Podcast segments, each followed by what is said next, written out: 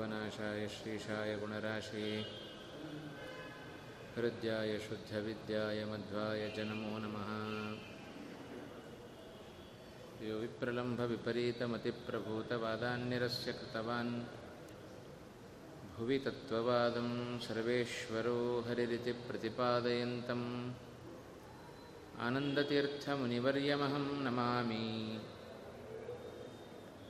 भवति यदनुभावादेडमुकोऽपि वाग्मी जडमतिरपि जन्तुर्जायते प्राज्ञमौलिः।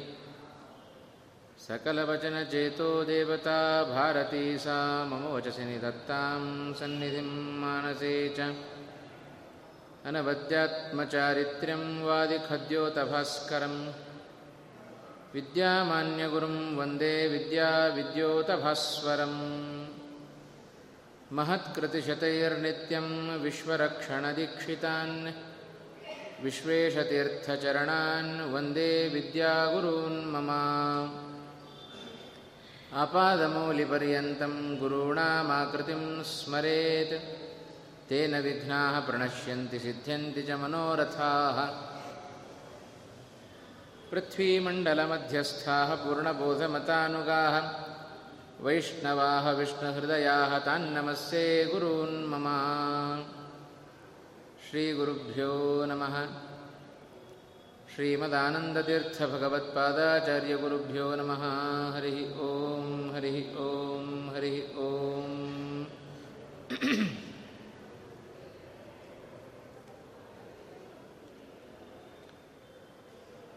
ಕನಕದಾಸರ ಹರಿಭಕ್ತಿ ಸಾರ ಭಗವಂತನಲ್ಲಿ ಭಕ್ತಿಯನ್ನು ಮೂಡಿಸುವುದಕ್ಕೆ ವಿಶೇಷವಾಗಿ ಒಂದು ಸಾಧನವಾದ ಕೃತಿ. ಈ ಕೃತಿಯ ಮೂಲಕ ಭಗವಂತನನ್ನು ಅನುಸಂಧಾನ ಮಾಡಿಕೊಳ್ಳುವುದಕ್ಕೆ ಉತ್ತಮವಾದ ಒಂದು ಮಾರ್ಗವನ್ನು ನಾವು ತಿಳಿದುಕೊಂಡಂತಾಯಿತು. ಕನಕದಾಸರ ಒಂದೊಂದು ನುಡಿಯಲ್ಲಿಯೂ ಭಗವಂತನ ಅಪಾರವಾದ ಗುಣಗಳ ಚಿಂತನೆ ನಾವು ಕಾಣ್ತಾ ಇದ್ದೇವೆ. ಆ ಹಿನ್ನೆಲೆಯಲ್ಲಿ ಭಗವಂತನನ್ನು ಕೊಂಡಾಡಿದ ಒಂದು ಬಗೆಯನ್ನು ನಿನ್ನೆ ದಿವಸದ ಪ್ರವಚನದಲ್ಲಿ ನಾವೆಲ್ಲ ಕಂಡಿದ್ದೇವೆ. ಭಗವಂತನ ಅಪಾರವಾದ ಕಾರುಣ್ಯ, ಅವನ ಔದಾರ್ಯ, ಎಷ್ಟು ಅಪಕಾರವನ್ನು ಮಾಡಿದರೂ ಮತ್ತು ಉಪಕಾರವನ್ನು ಮಾಡುವ ಸ್ವಭಾವ ಅದು ಭಗವಂತನ ಸ್ವಭಾವ. ಆ ಹಿನ್ನೆಲೆಯಲ್ಲಿ ಕನಕದಾಸರ ಬಾಯಿಂದ ಬಂದ ಒಂದು ಮಾತನ್ನು ನಿನ್ನೆ ದಿವಸ ನಾವು ಕಂಡಿದ್ದೇವೆ. ಬಹಳ ಸೊಗಸಾಗಿ ದಾಸರು ಅಮಿತ ಕರುಣಾಪಾಂಗ ಅಂತ ಭಗವಂತನ ಯಾವ ಗುಣಗಳಿಗೂ ಮಿತಿ ಇಲ್ಲ. ಅವ ದೇಶತಃ, ಕಾಲತಃ, ಗುಣತಃ ಅನಂತನಾಗಿದ್ದಾನೆ. ನಮಗೆ ಪ್ರಶ್ನೆ ಮಾಡಿದರೆ ಏನಂತ ಹೇಳುತ್ತೇವೆ? ಭಗವಂತ ಎಷ್ಟು ಗುಣಗಳಿಂದ ಕೂಡಿದ್ದಾನೆ? ಜ್ಞಾನಾನಂದಾದಿ ಗುಣಗಳಿಂದ ಕೂಡಿದ್ದಾನೆ ಅಂತ ಹೇಳಿದೆ ಆದಿಪದೇನೆ ಎಲ್ಲವನ್ನು ಸೇರಿಸ್ಕೊಳ್ರಿ ಅಂತ ಅರ್ಥ. ಹೇಳೋದು ಎರಡೇ ಜ್ಞಾನ, ಆನಂದ ಇವೇ ಮೊದಲಾದ ಗುಣಗಳಿಂದ ಭಗವಂತ ತಾನು ಕೂಡಿದ್ದಾನೆ. ಆ ಜ್ಞಾನಾನಂದಗಳು ಎಷ್ಟಿದೆ? ಭಗವಂತನಲ್ಲಿ ಇರುವ ಗುಣಗಳೂ ಅನಂತ. ಆ ಗುಣಗಳಲ್ಲಿ ಒಂದೊಂದು ಗುಣಗಳೂ ಅನಂತ. ಇದು ಭಗವಂತನ ವಿಶೇಷ. ಇಂಥ ಒಂದು ವಿಶೇಷವಾದ ಗುಣವನ್ನು ಹೊಂದಿರತಕ್ಕಂಥ ಭಗವಂತನನ್ನು ನಿರ್ಗುಣಾಂತ ಉಪಾಸನೆ ಮಾಡಬೇಡ್ರಪ್ಪ. ಅವ ಅನಂತ ಗುಣಭರಿತ ಅಂತಂದರು. ಅವನು ಗುಣಭರಿತನೂ ಹೌದು ಜಗದ್ಭರಿತನೂ ಹೌದು, ನಿರಾಮಯನೂ ಹೌದು. ಎಷ್ಟು ಗುಣಗಳ ಚಿಂತನೆಗೆ ಸುಮ್ಮನೆ ನಾವು ಕಣ್ಣು ಮುಚ್ಕೊಂಡು ಕೂಡ್ತೇವಲ್ಲ, ಕಣ್ಣು ಮುಚ್ಕೊಂಡು ಕೂತಾಗ ಕನಕದಾಸರು ಹೇಳಿದ ಈ ಒಂದು ಹರಿಭಕ್ತಿ ಸಾರದಲ್ಲಿ ಹೇಳಿದ ಭಗವಂತನ ಸಣ್ಣ ಸಣ್ಣ ಗುಣಗಳು. ಯಾವುದು ಭಗವಂತನಲ್ಲಿ ಸಣ್ಣ ಗುಣ, ದೊಡ್ಡ ಗುಣ ಅಂತಿಲ್ಲ. ನಮ್ಮ ಪಾಲಿಗೆ ಸಣ್ಣದು. ಇಷ್ಟುದ್ದ ವಿಶೇಷಣ ಕೊಟ್ಟು ಹೇಳಲಿಲ್ಲ ನಿರಾಮಯ ಅಂತಂದರು. ಗುಣಭರಿತ ಅಂತಂದರು. ಎಲ್ಲ ನಾಲ್ಕು, ಐದು ಅಕ್ಷರಗಳಲ್ಲಿ ತುಂಬಿದ ವಿಶೇಷಣಗಳನ್ನು ಹೇಳಿ ಕನಕದಾಸರು ನಮ್ಮನ್ನು ಅಧ್ಯಾತ್ಮ ಮಾರ್ಗಕ್ಕೆ, ಭಕ್ತಿಯ ಮಾರ್ಗಕ್ಕೆ, ಈ ಕೃತಿಯ ಮೂಲಕ ನಮ್ಮನ್ನು ಕರ್ಕೊಂಡು ಹೋಗ್ತಾ ಇದ್ದಾರಲ್ಲ? ಅದೇ ಒಂದು ಬಹಳ ವಿಶೇಷತೆ. ಹೀಗೆ ಅನೇಕ ವಿಶೇಷಣಗಳನ್ನು ಭಗವಂತನ ಬಗ್ಗೆ ಹೇಳಿ ಮತ್ತೊಂದು ಮಾತನ್ನು ಭಗವಂತನ ಬಳಿಯಲ್ಲಿ ಕೇಳ್ತಾ ಇದ್ದಾರೆ. ಈ ಕೃತಿಯನ್ನು ನಾವು ಗಮನಿಸಿದರೆ ದಶಾಕ್ಷರಿ ಮಂತ್ರ ಇದೆ. ಪ್ರತಿಯೊಂದು ಶ್ಲೋಕದ ನುಡಿಯ ಕೊನೆಯಲ್ಲಿ, ರಕ್ಷಿಸು ನಮ್ಮ ನನವರತ. ಹತ್ತು ಅಕ್ಷರಗಳಿಂದ ಕೂಡಿದ್ದಿದು ಅಂತ. ಇಂಥ ಭಗವಂತ ನೀನು ನಮ್ಮನ್ನು ರಕ್ಷಣೆ ಮಾಡು ಅಂತ ಪ್ರತಿಯೊಂದು ಪದ್ಯದಲ್ಲಿಯೂ ಕೇಳ್ತಾ ಇದ್ದ ಯಾಕೆ ಇಷ್ಟು ಬೇಡಬೇಕಾ ಭಗವಂತನಲ್ಲಿ? ಇಷ್ಟು ಬೇಡಿಸಿಕೊಳ್ಳುವಂಥ ವ್ಯಕ್ತಿ ಅಲ್ಲ ಭಗವಂತ. ಆದರೆ ನಮಗೆ ಭಕ್ತಿ ಮೂಡಬೇಕಾದರೆ ಪ್ರಾಯ ಇಂಥ ನೂರೆಂಟಲ್ಲ, ಸಾವಿರದ ಎಂಟು ನುಡಿಗಳು ಬಂದರೂ ನಮ್ಮಲ್ಲಿ ಭಕ್ತಿ ಬರೋದಿಲ್ಲ. ಮಹಾತ್ಮ್ಯ ಜ್ಞಾನಪೂರ್ವಕವಾದ ಪ್ರೀತಿಯನ್ನು ನಾವು ಭಕ್ತಿ ಅಂತ ಕರಿತೇವೆ. ಆ ಮಹಾತ್ಮ್ಯ ಜ್ಞಾನ ಬರಬೇಕು ಅಂತಾದರೆ ಅದಷ್ಟು ಸುಲಭವಾಗಿ ಬರಲ್ಲ. ನೂರು ಕೇಳಿದರೆ ಹತ್ತು ಅನುಸಂಧಾನಕ್ಕೆ ಬರುತ್ತೆ. ಹತ್ತೇ ಕೇಳಿದರೆ ಒಂದೇ ಅನುಸಂಧಾನಕ್ಕೆ ಬರುತ್ತೆ. ಅದಕ್ಕೆ ಜಪಗಳನ್ನು ಜಾಸ್ತಿ ಮಾಡಿರಿ ಅಂತ ಹೇಳ್ತಾರೆ. ನೂರ ಎಂಟು ಗಾಯತ್ರಿ ಜಪ ಪ್ರತಿನಿತ್ಯ ಮಾಡಬೇಕು. ಅಂದರೆ ಅದರಲ್ಲಿ ಹತ್ತಾದರೂ ಸರಿ ಹೋಗುತ್ತೆ ಅಂತ ಹತ್ತೇ ಮಾಡಿದರೆ ಒಂದು ಹೋಗಬಹುದು ಅಥವಾ ಒಂದೂ ಸರಿ ಹೋಗದೇನೂ ಇರಬಹುದು. ಹತ್ತು ಮಾಡಲಿಕ್ಕೆ ಎಷ್ಟು ಬೇಕು ಮಹಾ? ಒಂದು ನಿಮಿಷನೋ, ಎರಡು ನಿಮಿಷನೋ ಸಾಕು. ಅಷ್ಟು ನಿಮಿಷದಲ್ಲಿ ನಮ್ಮ ಮನಸ್ಸು ಎಷ್ಟು ಗಾಯತ್ರಿಯ ಚಿಂತನೆಯನ್ನು, ಭಗವಂತನ ಚಿಂತನೆಯನ್ನು ಮಾಡಿತು ಅನ್ನೋದನ್ನು ನಾವು ವಿಶೇಷವಾಗಿ ಆಲೋಚನೆಯನ್ನು ಮಾಡಬೇಕು. ಈ ಹಿನ್ನೆಲೆಯಲ್ಲಿ ನಾವು ಕಂಡುಕೊಳ್ಳಬೇಕಾದ್ದು ಎಷ್ಟೆಷ್ಟು ಭಗವಂತನಿಗೋಸ್ಕರ ನಾವು ಸಮಯವನ್ನು ಮೀಸಲಾಗಿಡುತ್ತೇವೋ ಅಷ್ಟು ಹೊತ್ತಿನಲ್ಲಿ ನಮ್ಮ ಮನಸ್ಸು ಭಗವಂತನ ಪಾದಾರವಿಂದಗಳಲ್ಲಿ ನೆಲೆ ನಿಲ್ಲಬೇಕು. ಸುಮ್ಮನೆ ಹಾಗೆ ಮನಸ್ಸನ್ನು ಒಂದು ಕಡೆ ನಿಲ್ಲು ಅಂದರೆ ನಿಲ್ಲೋದಿಲ್ಲ. ಅದಕ್ಕೇನಾದರೂ ನಾವು ಕೆಲಸ ಕೊಡಬೇಕು. ಕೆಟ್ಟ ಕೆಲಸ ಕೊಟ್ಟೆವೋ ಕೆಟ್ಟದರ ಕಡೆಗೆ ಅದರ ಗಮನ ಹರಿತಾ ಇರುತ್ತೆ. ಅದಕ್ಕೋಸ್ಕರ ಏನು ಮಾಡಬೇಕು? ಮನಸ್ಸನ್ನು ಯಾವತ್ತು ಖಾಲಿ ಬಿಡಬೇಡ್ರಿ. ಸದಾ ಭಗವಂತನ ವಾಯುದೇವರ ಚಿಂತನೆಯನ್ನು ಮಾಡ್ತಾ ಇರ್ರಿ ಅಂತ ಶ್ರೀಮದ್ ಆಚಾರ್ಯರ ಸಿದ್ಧಾಂತ ಹೇಳಿತು. ಅದನ್ನೇ ನಿನ್ನೆ ದಿವಸವೂ ಹೇಳಿದೆ, ಸ್ಮರ್ತವ್ಯ ಸತತಂ ವಿಷ್ಣು ವಿಸ್ಮರ್ತವ್ಯೋ ನಜಾತುಚಿತ್ ಭಗವಂತನ ಸ್ಮರಣೆಗೆ ಎಷ್ಟು ಫಲ ಇದೆ, ಅವನ ವಿಸ್ಮರಣೆಗೆ ಎಂಥ ಫಲ ಇದೆ. ಭಾಗವತ ಬಹಳ ಚೆನ್ನಾಗಿ ಅಜಾಮಿಳನ ದೃಷ್ಟಾಂತವನ್ನು ಕೊಡುತ್ತಲ್ಲ ಒಳ್ಳೆಯ ಸದಾಚಾರಿಯಾದ ಅಜಾಮಿಳ, ಒಳ್ಳೆಯ ಶಾಸ್ತ್ರಗಳನ್ನು, ಒಳ್ಳೆಯ ಆಚಾರ ವಿಚಾರಗಳನ್ನು ಇಟ್ಟುಕೊಂಡ ವ್ಯಕ್ತಿ, ಅವ ಶೂದ್ರ ಸ್ತ್ರೀಯ ಸಂಘ ಮಾಡಿ, ದುಷ್ಟ ಸ್ತ್ರೀ ಸಂಘ ಮಾಡಿ, ಎಲ್ಲ ಆಚಾರ ವಿಚಾರಗಳನ್ನು ಗಾಳಿಗೆ ತೂರಿದ. ಅನೇಕ ವರ್ಷಗಳ ಸಂಸಾರ ಕಳೆದ, ಹತ್ತು ಜನ ಮಕ್ಕಳಾಯಿತು. ಹತ್ತನೆಯವ ನಾರಾಯಣ ಅಂತ ಹೆಸರಿಟ್ಟ ಸಾಯುವ ಕೊನೆಯ ಗಳಿಗೆಯಲ್ಲಿ ಮಗನನ್ನು ನೋಡಿದಾಗ ನಾರಾಯಣ ಅಂತ ಕರೆಯುವಾಗ ಭಗವಂತನ ನೆನಪಾಯಿತು, ನಾರಾಯಣನನ್ನೇ ಕರೆದ. ಏನು ಆಶ್ಚರ್ಯ. ಯಮನ ದೂತರು ಬಂದಿದ್ದಾರೆ, ವಿಷ್ಣು ದೂತರು ಬಂದಿದ್ದಾರೆ. ಅವರಿಬ್ಬರು ಹೊಡೆದಾಡ್ತಾ ಇದ್ದಾರೆ, ಇವ ಸುಮ್ಮನೆ ನೋಡ್ತಾ ಇದ್ದಾನೆ. ನಾನು ಕರ್ಕೊಂಡು ಹೋಗಬೇಕು ಅಂತ ಯಮದೂತರು ನಾನು ಕರ್ಕೊಂಡು ಹೋಗ್ತೇವೆ ಅಂತ ವಿಷ್ಣುದೂತರು ಯಾಕೆ ಅಂದರೆ ಕೊನೆಯಲ್ಲಿ ಇವ ನಾರಾಯಣನ ಸ್ಮರಣೆ ಮಾಡಿದ್ದಾನೆ. ಇವರಿಬ್ಬರ ವಾಗ್ವಾದವನ್ನು ನೋಡಿದ ಅಜಾಮಿಳ ಆಶ್ಚರ್ಯಪಟ್ಟಂತೆ. ಅಲ್ಲ, ಒಂದು ಬಾರಿ ನಾರಾಯಣ ಅಂತ ಕರೆದದ್ದಕ್ಕೆ ನನಗೆ ಇವರಿಬ್ಬರು ಹೀಗೆ ಜಗಳ ಮಾಡ್ತಾ ಇದ್ದಾರಲ್ಲ ವಿಷ್ಣು ಲೋಕ ಕರ್ಕೊಂಡು ಹೋಗ್ತೇನೆ, ಯಮಲೋಕ ಕರ್ಕೊಂಡು ಹೋಗ್ತೇನೆ ಅಂತ ಹೇಳಿ, ಆಗ ಅಜಾಮಿಳ ಆಲೋಚನೆಯನ್ನು ಮಾಡಿದನಂತೆ. ಒಂದು ಕ್ಷಣ ಕಾಲ ಎಷ್ಟು ವರ್ಷಗಳ ಕಾಲ ಭಗವಂತನ ವಿಸ್ಮರಣೆಯಲ್ಲಿ ನಾನು ಕಾಲ ಕಳೆದೆ. ಅಷ್ಟು ವರ್ಷಗಳ ಭಗವಂತನ ವಿಸ್ಮರಣೆಗಿಂತ ಕ್ಷಣಕಾಲದ ಭಗವಂತನ ಸ್ಮರಣೆಗೆ ಎಷ್ಟು ಮಹತ್ವ ಇದೆ ಅಂತ ಆಗ ಅಜಾಮಿಳ ತಾನು ಅರ್ಥ ಮಾಡಿಕೊಂಡ. ಅದಕ್ಕೆ ಹೇಳಿದ್ದು ಶ್ರೀಮದಾಚಾರ್ಯರು, ಎಂದೂ ಭಗವಂತನನ್ನು ಮರಿಬೇಡ್ರಿ, ಸದಾ ಭಗವಂತನ ಸ್ಮರಣೆಯಲ್ಲಿರ್ರಿ ಅಂತ. ಅದಕ್ಕೆ ದಾಸರ ಮತ್ತೊಂದು ಕಡೆಯಲ್ಲಿ ಹೇಳಿದರೆ, ಸ್ಮರಿಸಿ ಬದುಕಿರೋ ಅಂತ. ಅವರು ಹೇಳಿದ್ದು, ಆ ವಿಜಯದಾಸರ ಮೊನ್ನೆ ತಾನೇ ಆರಾಧನೆಯನ್ನು ಮಾಡಿದಂಥ ಗುರುಗಳ, ಆ ಗುರುಗಳಿಗೆ ಅನುಗ್ರಹಕರಾದ ಹರಿವಾಯುಗಳ ಸ್ಮರಣೆ ನಮ್ಮಲ್ಲಿ ಸದಾ ಇರಬೇಕು ಅಂತ ಹೇಳ್ತಾರೆ. ಇಂಥ ಒಂದು ವಿಶೇಷವಾದ ಅನುಸಂಧಾನ ಭಗವಂತನ ಬಗ್ಗೆ ನಮ್ಮ ಮನಸ್ಸಿನ ಹರಿವು ಅದು ಭಗವಂತನೆಡೆಗೆ ಹೋಗಬೇಕು ಅಂತಾದರೆ ನಮ್ಮ ಮನಸ್ಸಿನಲ್ಲಿ ಭಗವಂತನ ಮಹಿಮೆಗಳು ತುಂಬ ತುಂಬಿಕೊಂಡಿರಬೇಕಂತ. ಆಗ ಗಂಟೆಗಟ್ಟಲೆ ನಾವು ಭಗವ ನಮ್ಮ ಮನಸ್ಸನ್ನು ಭಗವಂತನಲ್ಲಿ ನಾವು ನೆಲೆ ನಿಲ್ಲಿಸಲಿಕ್ಕೆ ಸಾಧ್ಯ. ಅದಕ್ಕೆ ಪೂರಕವಾಗಿ ತುಂಬ ಉಪಕಾರವನ್ನು ಮಾಡಿದ್ದು ಈ ಒಂದು ಹರಿಭಕ್ತಿ ಸಾರ. ಸಣ್ಣ ಸಣ್ಣ ಇದೇ ರೀತಿಯಾಗಿ ಶ್ರೀಮದಾಚಾರ್ಯರು ದ್ವಾದಶ ಸ್ತೋತ್ರದಲ್ಲಿಯೂ ಮಾಡುತ್ತಾರೆ. ಅದರ ಅಧ್ಯಾಯಗಳನ್ನು ನೋಡ್ತಾ ನೋಡ್ತಾ ಹೋದರೆ ಸಣ್ಣ ಸಣ್ಣ ವಿಶೇಷಣಗಳಲ್ಲಿ, ಪ್ರತಿಯೊಂದು ಶ್ಲೋಕ ಶ್ಲೋಕಗಳಲ್ಲಿ ಶ್ರೀಮದಾಚಾರ್ಯರು ಭಗವಂತನ ಅಸಾಧಾರಣವಾದ ಗುಣವನ್ನು ತಿಳಿಸಿಕೊಟ್ಟು ನಮಗೆ ಸಾಧನೆಗೆ ಅನುಕೂಲವನ್ನು ಮಾಡಿಕೊಟ್ಟರು ಅದೇ ಶ್ರೀಮದಾಚಾರ್ಯರ ಪರಂಪರೆಯಲ್ಲಿ ಬಂದ ಕನಕದಾಸರು ಹರಿಭಕ್ತಿ ಸಾರದ ಮೂಲಕ ಸರಳವಾಗಿ ಭಗವಂತನ ಗುಣಗಳನ್ನು ಕನ್ನಡೀಕರಿಸಿ ಅದರ ಮೂಲಕ ನಮಗೆ ತಿಳಿಪಡಿಸಿದ್ದು ಅದು ಕನಕದಾಸರ ದೊಡ್ಡ ಒಂದು ವೈಶಿಷ್ಟ್ಯ. ಆ ವೈಶಿಷ್ಟ್ಯವನ್ನು ಈ ಕೃತಿಯ ಮೂಲಕ ನಾವು ಕಾಣ್ತಾ ಇದ್ದೇವೆ. ಮತ್ತೊಂದಿಷ್ಟು ಭಗವಂತನ ಗುಣಗಳ ಚಿಂತನೆಯನ್ನು ಮಾಡುವಾಗ ದಾಸರು ಹೇಳಿದ್ದು, ಕ್ಷೀರವಾರಿಧಿ ಶಯನ, ಶಾಂತಾಕಾರ, ವಿವಿಧ ವಿಚಾರ, ಗೋಪೀಜಾರ ನವನೀತ ಚೋರ, ಚಕ್ರಾಧಾರ ಭವದೂರ ಎಲ್ಲ ಪ್ರಾಸಬದ್ಧವಾಗಿ ಹೇಳ್ತಾ ಇದ್ದಾರೆ. ಆದರೆ ಹೇಳಿದ ಪ್ರತಿಯೊಂದು ಮಾತು ಸುಮ್ಮನೆ ಪ್ರಾಸಕ್ಕೋಸ್ಕರ ಏನೇನೋ ಅಕ್ಷರ ಜೋಡಿಸ್ಕೊಂಡು ಹೇಳಿದ್ದಲ್ಲ ಅದು.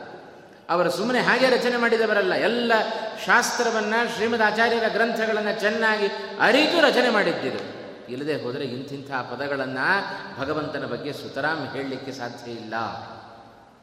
ಕ್ಷೀರವಾರಿಧಿ ಶಯನ, ಶಾಂತಾಕಾರ, ವಿವಿಧ ವಿಚಾರ, ಗೋಪೀಜಾರ, ನವನೀತ ಚೋರ, ಚಕ್ರಾಧಾರ, ಭವ ದೂರ ಅದನ್ನು ಹೇಳುವಾಗ ಹಾಗೆ ಹೇಳಬೇಕು ನಾವು. ಸ್ವಾರಸ್ಯವಾಗಿ ಅರ್ಥ ಮಾಡಿಕೊಂಡು ಹೇಳಬೇಕು. ಅಂದರೆ ಅದು ಸ್ವಾರಸ್ಯ ಕೊಡುತ್ತೆ. ಸರಿಯಾದ ಅಲ್ಪಪ್ರಾಣ, ಮಹಾಪ್ರಾಣಗಳು, ಹ್ರಸ್ವ ದೀರ್ಘಗಳು, ಅದನ್ನು ಅರ್ಥ ಮಾಡಿಕೊಂಡು ಅನುಗುಣವಾಗಿ ನಾವು ಪಠನ ಮಾಡಿದರೆ ಅದರಿಂದ ಆಗುವ ಆನಂದವೇ ಬೇರೆ.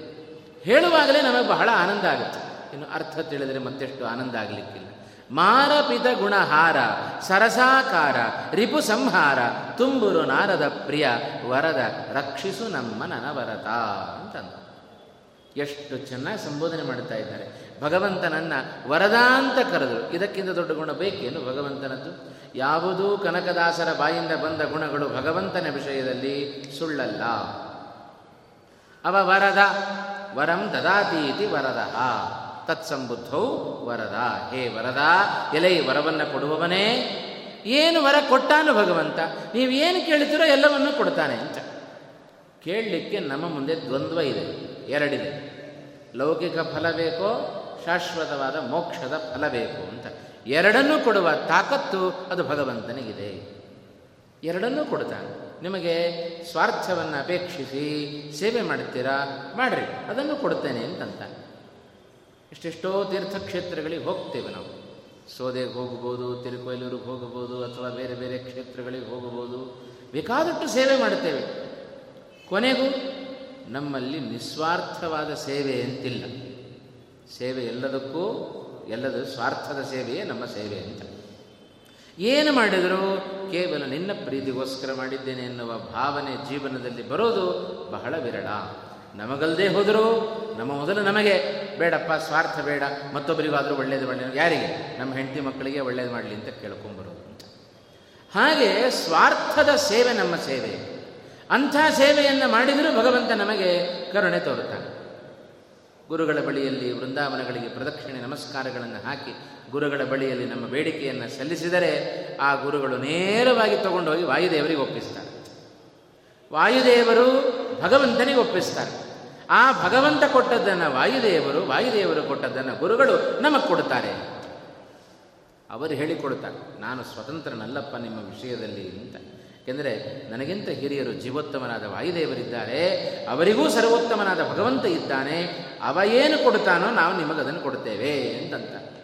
ಆದರೆ ನಮ್ಮಲ್ಲಿ ನೋಡಿ ಎಷ್ಟು ಸ್ವಾತಂತ್ರ್ಯದ ಭ್ರಮೆ ಇದೆ. ಎಲ್ಲ ನಾನೇ ಮಾಡಿಬಿಡ್ತೇನೆ, ನನ್ನಿಂದಲೇ ಆಗೋದು. ಹೆಂಡತಿ ಮಕ್ಕಳನ್ನು ನಾನೇ ಸಾಕ್ತಾ ಇದ್ದೇನೆ. ಜಗತ್ತಿಗೆ ಯಾರ ಅಪೇಕ್ಷೆಯೂ ಇಲ್ಲ. ಯಾರಿಂದೇ ಹೋದರೂ ಜಗತ್ತು ತನ್ನ ಪಾಡಿ ತಾನು ನಡ್ಕೊಂಡು ಹೋಗುತ್ತೆ.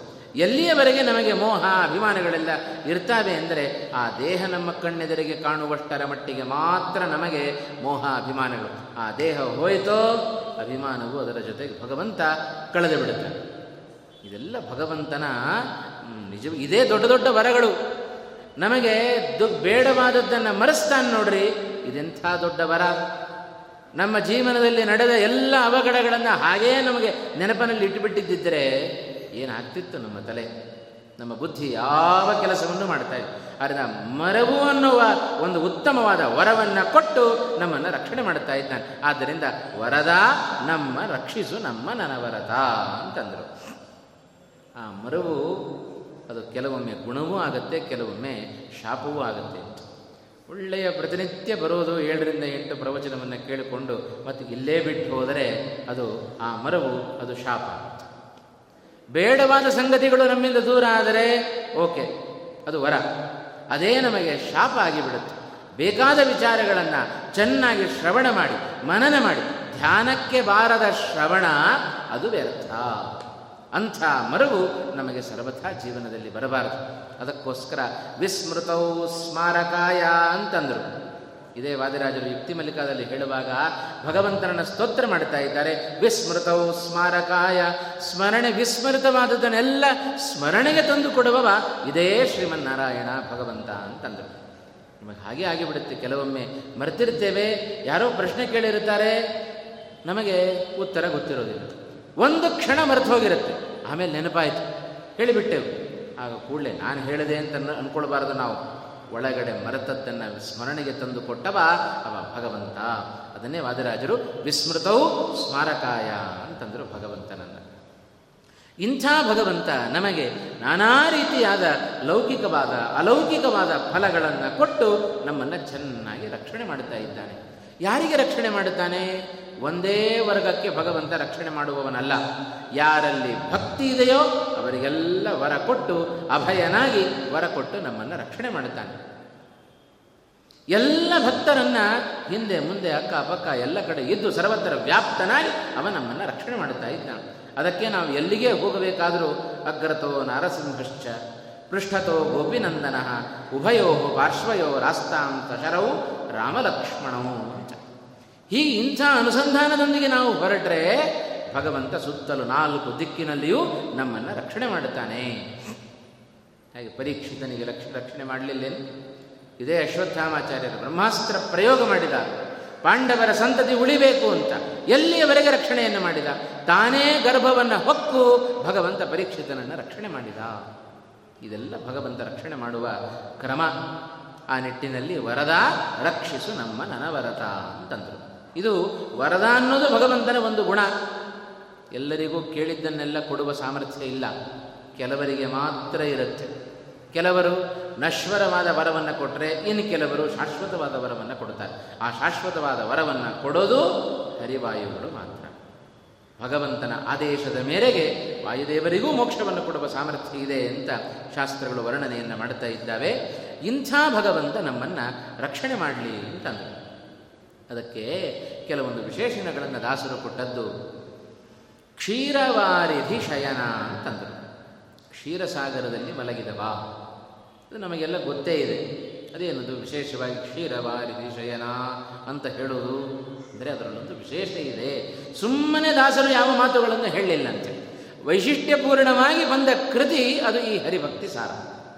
ಯಾಕೆ ಈ ಮಾತನ್ನು ಹೇಳಿದರು ಅಂತ ಹೇಳಿದರೆ ಅದರಲ್ಲಿ ಒಂದು ವಿಶೇಷವನ್ನು ನಾವು ಕಾಣೋದಾದರೆ ಭಗವಂತ ಕ್ಷೀರಸಾಗರದಲ್ಲಿ ತಾನು ಮಲಗಿದ್ದಾನೆ. ಎಲ್ಲಿದೆ ಇದು ಕ್ಷೀರಸಾಗರ ಅಂತ ಹೇಳಿದರೆ ಮೂರು ಪ್ರಧಾನವಾದ ಧಾಮಗಳು. ಶ್ವೇತದ್ವೀಪ, ಅನಂತಾಸನ, ವೈಕುಂಠ ಅಂತ ಮೂರು ಮೋಕ್ಷದ ಮೂರು ಸ್ಥಾನಗಳನ್ನು ನಾವು ಕೇಳುತ್ತೇವೆ. ಆ ಶ್ವೇತದ್ವೀಪದ ಮಧ್ಯದಲ್ಲಿ ಈ ಒಂದು ಕ್ಷೀರಸಾಗರ ಇದೆ. ಇಂಥ ಕ್ಷೀರಸಾಗರದಲ್ಲಿ ಭಗವಂತ ತಾನು ಮಲಗಿದ್ದಾನೆ. ಅದು ಹೇಗೆ ಮಲಗಿದ್ದಾನೆ? ಹಾಯಾಗಿ ಮಲಗಿದ್ದಾನೆ. ಏನೂ ಆಯಾಸ ಇಲ್ಲದೆ. ಶೇಷಶಾಹಿಯಾಗಿ ಕ್ಷೀರಸಾಗರದಲ್ಲಿ ಅನಾಯಾಸವಾಗಿ ಮಲ್ಕೊಂಡಿದ್ದ. ಇದು ಆ ಕನಕದಾಸರ ಮಾತಿನ ಹಿನ್ನೆಲೆಯಲ್ಲಿ ನಾವು ಅನುಸಂಧಾನವನ್ನು ಮಾಡಿಕೊಳ್ಳಬೇಕಾದ ಒಂದು ಗುಣ. ಶ್ವೇತದ್ವೀಪದ ಮಧ್ಯಭಾಗದಲ್ಲಿ ಕ್ಷೀರಸಾಗರ ಕ್ಷೀರಸಾಗರದ ಅಲ್ಲ, ಅದನ್ನು ಉಲ್ಟ ತಗೊಳ್ಬೇಕು. ಆ ಕ್ಷೀರಸಾಗರದ ಮಧ್ಯಭಾಗದಲ್ಲಿ ಶ್ವೇತದ್ವೀಪ ಇದೆ. ಆ ಶ್ವೇತದ್ವೀಪದಲ್ಲಿ ನಿರಂತರವಾಗಿ ಶೇಷಶಾಹಿಯಾಗಿ ಭಗವಂತ ತಾನು ವಾಸ ಮಾಡುತ್ತಾ ಇದ್ದಾನೆ. ಇಂಥ ಒಂದು ಒಂದು ಗಮನಿಸಬೇಕು ನಾವು ಈ ಸಂದರ್ಭದಲ್ಲಿ. ಭಗವಂತ ಅಲ್ಲಿ ಅನಾಯಾಸವಾಗಿ, ಸುಖವಾಗಿದ್ದಾನಂತೆ. ಯಾಕಲ್ಲಿಗೆ, ಅಲ್ಲಿಯ ಸುಖ ಅಂದರೆ ಭಗವಂತನಿಗೆ ಕ್ಷೀರಸಾಗರ ಯಾರ ಸ್ಥಳ ಅದು? ಅದು ಲಕ್ಷ್ಮೀದೇವಿ ಹುಟ್ಟಿ ಬಂದ ಸ್ಥಳ. ಲಕ್ಷ್ಮೀದೇವಿಯ ತವರು ಮನೆ ಅದು. ಅಂದರೆ ಇವನಿಗೆ ಮಾವನ ಮನೆ ಅಂತ ಅರ್ಥ. ಭಗವಂತನಿಗೆ ಅದು ಮಾವನ ಮನೆ. ಅದಕ್ಕೆ ಒಂದು ಮಾತಿದನು ಶ್ವಶುರಗೃಹ ಶ್ವಶುರಗೃಹ ನಿವಾಸ ಸ್ವರ್ಗತುಲ್ಯೋ ನರಾಣಂ ಅಂತ ಹೇಳ್ತಾರೆ ಅಳಿಯಂದರಿಗೆ ಮಾವಂದರ ಮನೆ ಅಂದರೆ ಬಹಳ ಅದು ಸ್ವರ್ಗಕ್ಕೆ ಸಮಾನ ಅಂತೆ. ಕೆಲವು ದಿವಸಗಳು ಮಾತ್ರ. ಹೆಚ್ಚು ದಿವಸ ಇದ್ದರೆ ಅದನ್ನು ಅದು ನರಕ ಆಗಿಬಿಡುತ್ತೆ. ಹಾಗಾಗಿ ಅಂತೂ ಮಾವಂದಿರ ಮನೆ ಅಳಿಯಂದರಿಗೆ ಬಹಳ ಸ್ವರ್ಗ ಇದ್ದಂತೆ ಅಂತ. ಇದು ಅಳಿಯನ ಅಳಿಯ ಇವ ಭಗವಂತ ಕ್ಷೀರಸಾಗರದಿಂದ ಉದಿಸಿ ಬಂದವಳು ಲಕ್ಷ್ಮೀದೇವಿ. ಆ ಲಕ್ಷ್ಮೀದೇವಿಯ ಮನೆಯಲ್ಲಿ ಇವ ಆರಾಮಾಗಿದ್ದಂತೆ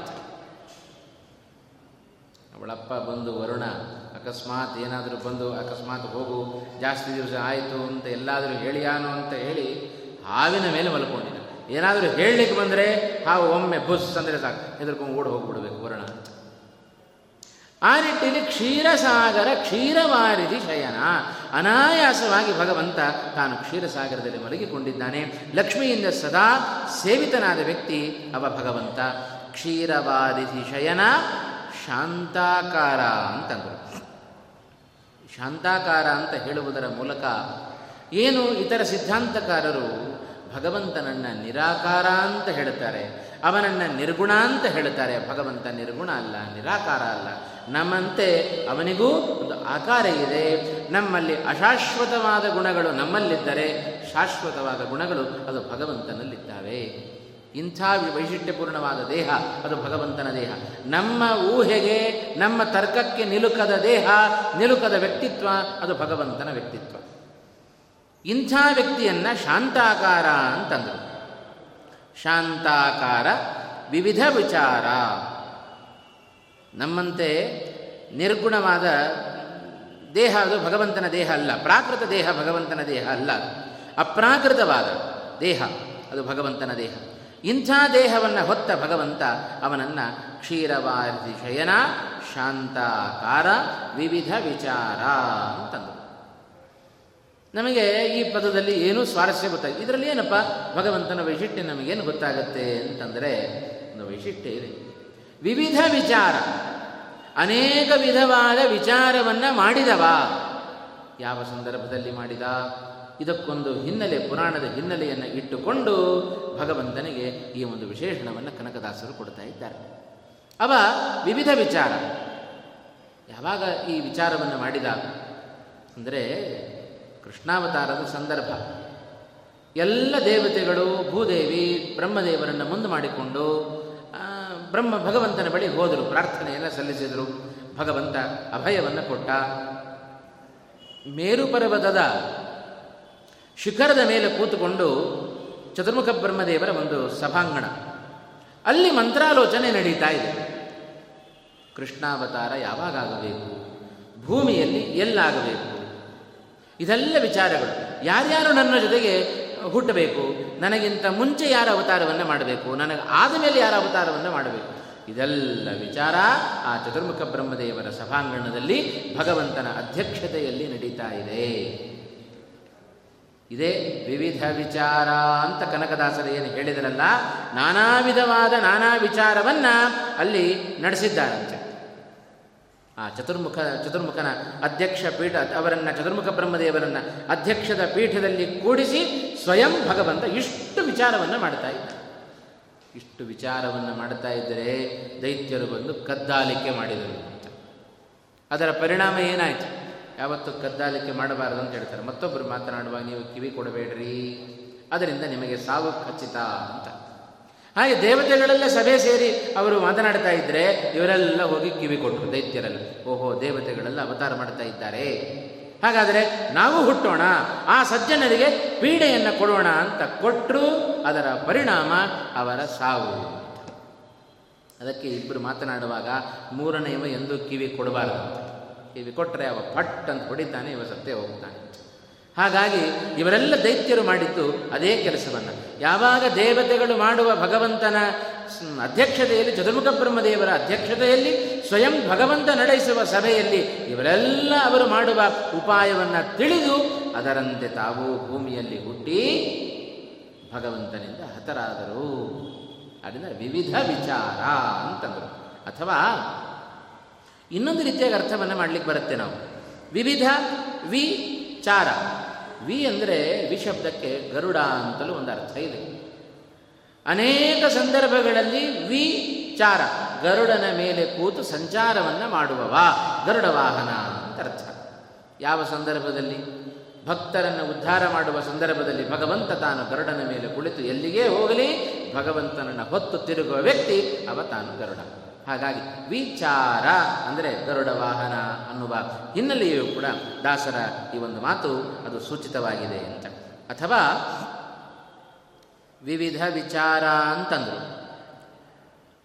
ಅನೇಕ ಬಗೆಯ ವಿಚಾರಗಳು. ಇಲ್ಲಿ ಎರಡು ಅರ್ಥವನ್ನು ಇಲ್ಲಿ ವಿವಕ್ಷೆ ಮಾಡ್ತಾ ಇದ್ದಾರೆ. ಒಂದು ಅನೇಕ ವಿಧವಾದ ವಿಚಾರ. ಅಥವಾ ಬಗೆ ಬಗೆಯ ಸಂಚಾರ. ವಿವಿಧ ವಿಚಾರ ಅನ್ನುವುದಕ್ಕೆ ಎರಡು ರೀತಿಯಾದ ಅರ್ಥವನ್ನು ನಾವು ಕಾಣ್ತಾ ಇದ್ದೇವೆ. ಇದೇ ಭಗವಂತ ವೇದವ್ಯಾಸರಾಗಿ ತಾನು ಅವತಾರವನ್ನು ಮಾಡಿ, ಉತ್ತಮವಾದ ವಿಚಾರ ಅಂದರೆ ವಿಶೇಷವಾದ ಶಾಸ್ತ್ರಗಳನ್ನು ಭಗವಂತ ನಮಗೆ ಕೊಟ್ಟ. ವೇದವ್ಯಾಸ ರೂಪಿಯಾಗಿ ಭಗವಂತ ಮಾಡಿದ ಕೆಲಸ ಸಕಲ ವೇದಾರ್ಥ ನಿರ್ಣಾಯಕ ನ್ಯಾಯ ಗ್ರತನಾತ್ಮಕತ್ವಂ ಸೂತ್ರತ್ವಂ ಅಂತ ಹೇಳ್ತಾರೆ. ಸೂತ್ರ ಅಂದರೆ ಏನು? ಐನೂರ ಅರವತ್ತ ನಾಲ್ಕು ಸೂತ್ರಗಳನ್ನು ವ್ಯಾಸನಾಗಿ ಭಗವಂತ ತಾನು ರಚನೆ ಮಾಡಿ ವೇದಗಳ ಅರ್ಥವನ್ನು ಹೀಗೆ ತೀರ್ಮಾನ ಮಾಡಬೇಕು ಅಂತ ನಮಗೆ ನಿರ್ಣಯವನ್ನು ಮಾಡಿ ಕೊಟ್ಟದ್ದು ಬ್ರಹ್ಮಸೂತ್ರಗಳು ಅಂತ. ಅದರಿಂದ ವಿವಿಧ ವಿಚಾರ, ಅನೇಕ ವಿಧವಾದ ಶಾಸ್ತ್ರಗಳನ್ನು ಭಗವಂತ ತಾನು ರಚನೆ ಮಾಡಿಕೊಟ್ಟವ ಸಕಲ ಶಾಸ್ತ್ರಗಳಿಗೂ ಕೂಡ ನಿರ್ಣಾಯಕ ಅಂತ ಕರೆಸಿಕೊಂಡದ್ದು ಅದು ಸೂತ್ರಗಳು ಅಂತ. ಅದರಂತೆ ಅನೇಕ ವಿಧವಾದ ರೂಪಗಳನ್ನು ಭಗವಂತ ತಾನು ತಾಳಿದ್ದಾನೆ. ಅನೇಕ ವಿಧವಾದ ವಾಸುದೇವಾದಿ ರೂಪಗಳು, ಕೇಶವಾದಿ ಚತುರ್ವಿಂಶತಿ ರೂಪಗಳು ವಿಶ್ವಾದಿ ಸಹಸ್ರ ರೂಪಗಳು, ಇದೆಲ್ಲ ಭಗವಂತನ ರೂಪಗಳು. ಆದ್ದರಿಂದ ಇದೆಲ್ಲದರ ಹಿನ್ನೆಲೆಯಲ್ಲಿ ಕನಕದಾಸರ ಬಾಯಿಂದ ಬಂದ ಮಾತು ವಿವಿಧ ವಿಚಾರ ಅಂತಂದರು. ವಿವಿಧ ವಿಚಾರ, ಕ್ಷೀರವಾರಿಧಿ ಶಯನ, ಶಾಂತಾಕಾರ, ವಿವಿಧ ವಿಚಾರ ಗೋಪೀಜನ ಜಾರ ಅಂತಂದು ಇದು ಬಹಳ ವಿಶೇಷವಾಗಿ ನಾವು ಚಿಂತನೆ ಮಾಡಬೇಕಾಗಿರತಕ್ಕಂಥ ಒಂದು ಅಂಶ. ಗೋಪೀಜಾರ ನವನೀತ ಚೋರ. ಭಗವಂತನನ್ನ ಗೋಪೀಜಾರ ಗೋಪಿಯರ ಜೊತೆಗೆ ಸಂಘವನ್ನ ಮಾಡಿದವ. ನವನೀತ ಚೋರ, ಭಗವಂತನನ್ನ ಚೋರ ಅಂತ ಕರೆದರೆ ಕರೀರಿ ಅಂತ ಹೇಳುತ್ತಾರೆ ಶ್ರೀಮದಾಚಾರ್ಯ ಕೃಷ್ಣಾಮೃತ ಮಹಾರಣವದಲ್ಲಿ ಹೇಳುವಾಗ ಹೇಳಿದರು ಶ್ರೀಮದಾಚಾರ್ಯ ಒಂದು ಮಾತು. ಜಗತ್ತಿನಲ್ಲಿ ಮಹಾನ್ ಕಳ್ಳ ಒಬ್ಬ ಇದ್ದಾನೆ. ಪ್ರಸಿದ್ಧನಾದ ಒಬ್ಬ ಚೋರ ಇದ್ದಾನೆ. ನಮಗೆ ಅದು ಚೋರ ಅನ್ನೋದು ನಮಗೆ ದೋಷ. ಇದೇ ಭಗವಂತನನ್ನ ಭಗವಂತನ ಎದುರು ನಿಂತು, ನಿಂತುಕೊಂಡು ಸ್ವಾಮಿ ನೀನು ಮಹಾ ಚೋರ ಅಂದರೆ ಹೌದಪ್ಪ ಅಂತ ಒಪ್ಪಿಕೊಳ್ತಾನಂತೆ ಭಗವಂತ. ಯಾಕೆ ಅಂದರೆ ಶ್ರೀಮದಾಚಾರ್ಯ ಒಂದು ಕಡೆ ಹೇಳ್ತಾರೆ, ಪ್ರಸಿದ್ಧ ಚೋರ ಕಥಿತ ಪೃಥಿವ್ಯಾಂ. ಪ್ರಸಿದ್ಧವಾದ ಚೋರ ಅಂತ ಹೇಳಿದ್ರೆ ಒಬ್ಬ ಪ್ರಸಿದ್ಧನಾದ ಒಬ್ಬ ಚೋರ ಇದ್ದಾನೆ. ಯಾರಪ್ಪ ಅಂದರೆ ಅವನೇ ನಾರಾಯಣ ಅಂತ ಯಾಕೆ ಅಂದರೆ ಹರತಿ ಅಶೇಷಂ ಪಾಪಂ ಹರತಿ. ಆದ್ದರಿಂದ ಅವನನ್ನು ಮಹಾಚೋರ ಅಂತಂದರು. ಯಾಕೆ ಅಂದರೆ ಭಗವಂತ ದೊಡ್ಡ ಕಳ್ಳ ಯಾಕೆ ಅಂದರೆ ಅವ ಕಳ್ಳತನ ಮಾಡುವ ವಸ್ತುಗಳೇ ಬೇರೆ. ನಾವು ಕಳ್ಳತನ ಮಾಡಿದರೆ ಅದು ನಮಗೆ ದೋಷ. ಅದೇ ಭಗವಂತ ಮಾಡಿದರೆ ಅವನಿಗೆ ಅದು ಗುಣ. ಅವ ಮಾಡುತ್ತಾನೆ ಅದು ಸಖ್ಯ. ನಾವು ಮಾಡಿದರೆ ಅದು ಅಸಖ್ಯ. ಅವ ಕಳ್ಳತನ ಮಾಡಿದ, ಮಾಡಿದ್ದಕ್ಕವ ಕಾರಾಗ್ರಹದಿಂದ ಹೊರಗಡೆ ಬಂದ. ಕಾರಾಗ್ರಹದಲ್ಲಿ ಹುಟ್ಟಿದ ಕೃಷ್ಣ ಹೊರಗಡೆ ಬಂದು ಹೊರಗಡೆ ಬಂದ.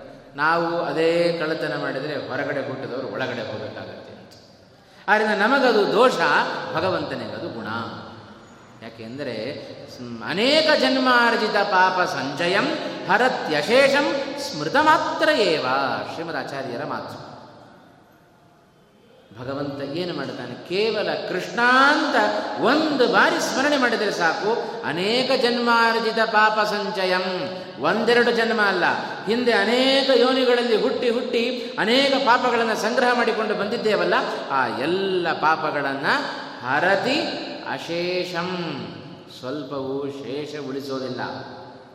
ನಾವು ಏನೇ ಕೆಲಸ ಮಾಡಿದರೂ ಸ್ವಲ್ಪ ಶೇಷ ಉಳ್ಕೊಂಡೇ ಇರುತ್ತೆ. ಯಾಕೆಂದರೆ ನಮ್ಮದಲ್ಲಿ ಹೆಡ್ಡಿಂಗ್ ಇದ್ದೇ ಮುಂದುವರಿಯುತ್ತದೆ ಅಂತಿರುತ್ತೆ. ಯಾಕೆಂದರೆ ನಮ್ಮ ಕೆಲಸ ಅದು ಮುಂದುವರ್ಕೊಂಡು ಹೋಗ್ತಾ ಇರುತ್ತೆ. ಸ್ವಲ್ಪ ಶೇಷ ಅದು ಉಳಿದದ್ದೇ. ಆದರೆ ಭಗವಂತನ ಕೆಲಸ, ಭಗವಂತ ಕೆಲಸ ಮಾಡಿದರೆ ನಿಶೇಷವಾಗಿ ಮಾಡುವ ಸ್ವಭಾವ ಅದು ಭಗವಂತನ ಸ್ವಭಾವ. ಅದಕ್ಕೆ ಆಚಾರ್ಯ ಹೇಳಿದರು, ಹರತಿ ಅಶೇಷಂ ಸ್ಮೃತ ಮಾತ್ರ ಏವ.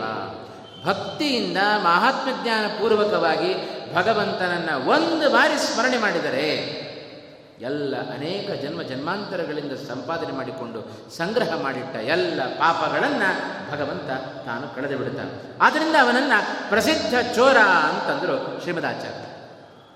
ಚೋರ, ಜಾರ ಅಂತ ಭಗವಂತನನ್ನು ಕೈ ತೋರಿಸಂದರೆ ಬಹಳ ಹೆಮ್ಮೆ ಪಡ್ತಾನಂತೆ. ಓ, ನನ್ನ ಬಗ್ಗೆ ತಿಳ್ಕೊಂಡಿದ್ದಾನಪ್ಪ ಇವ ಅಂತ.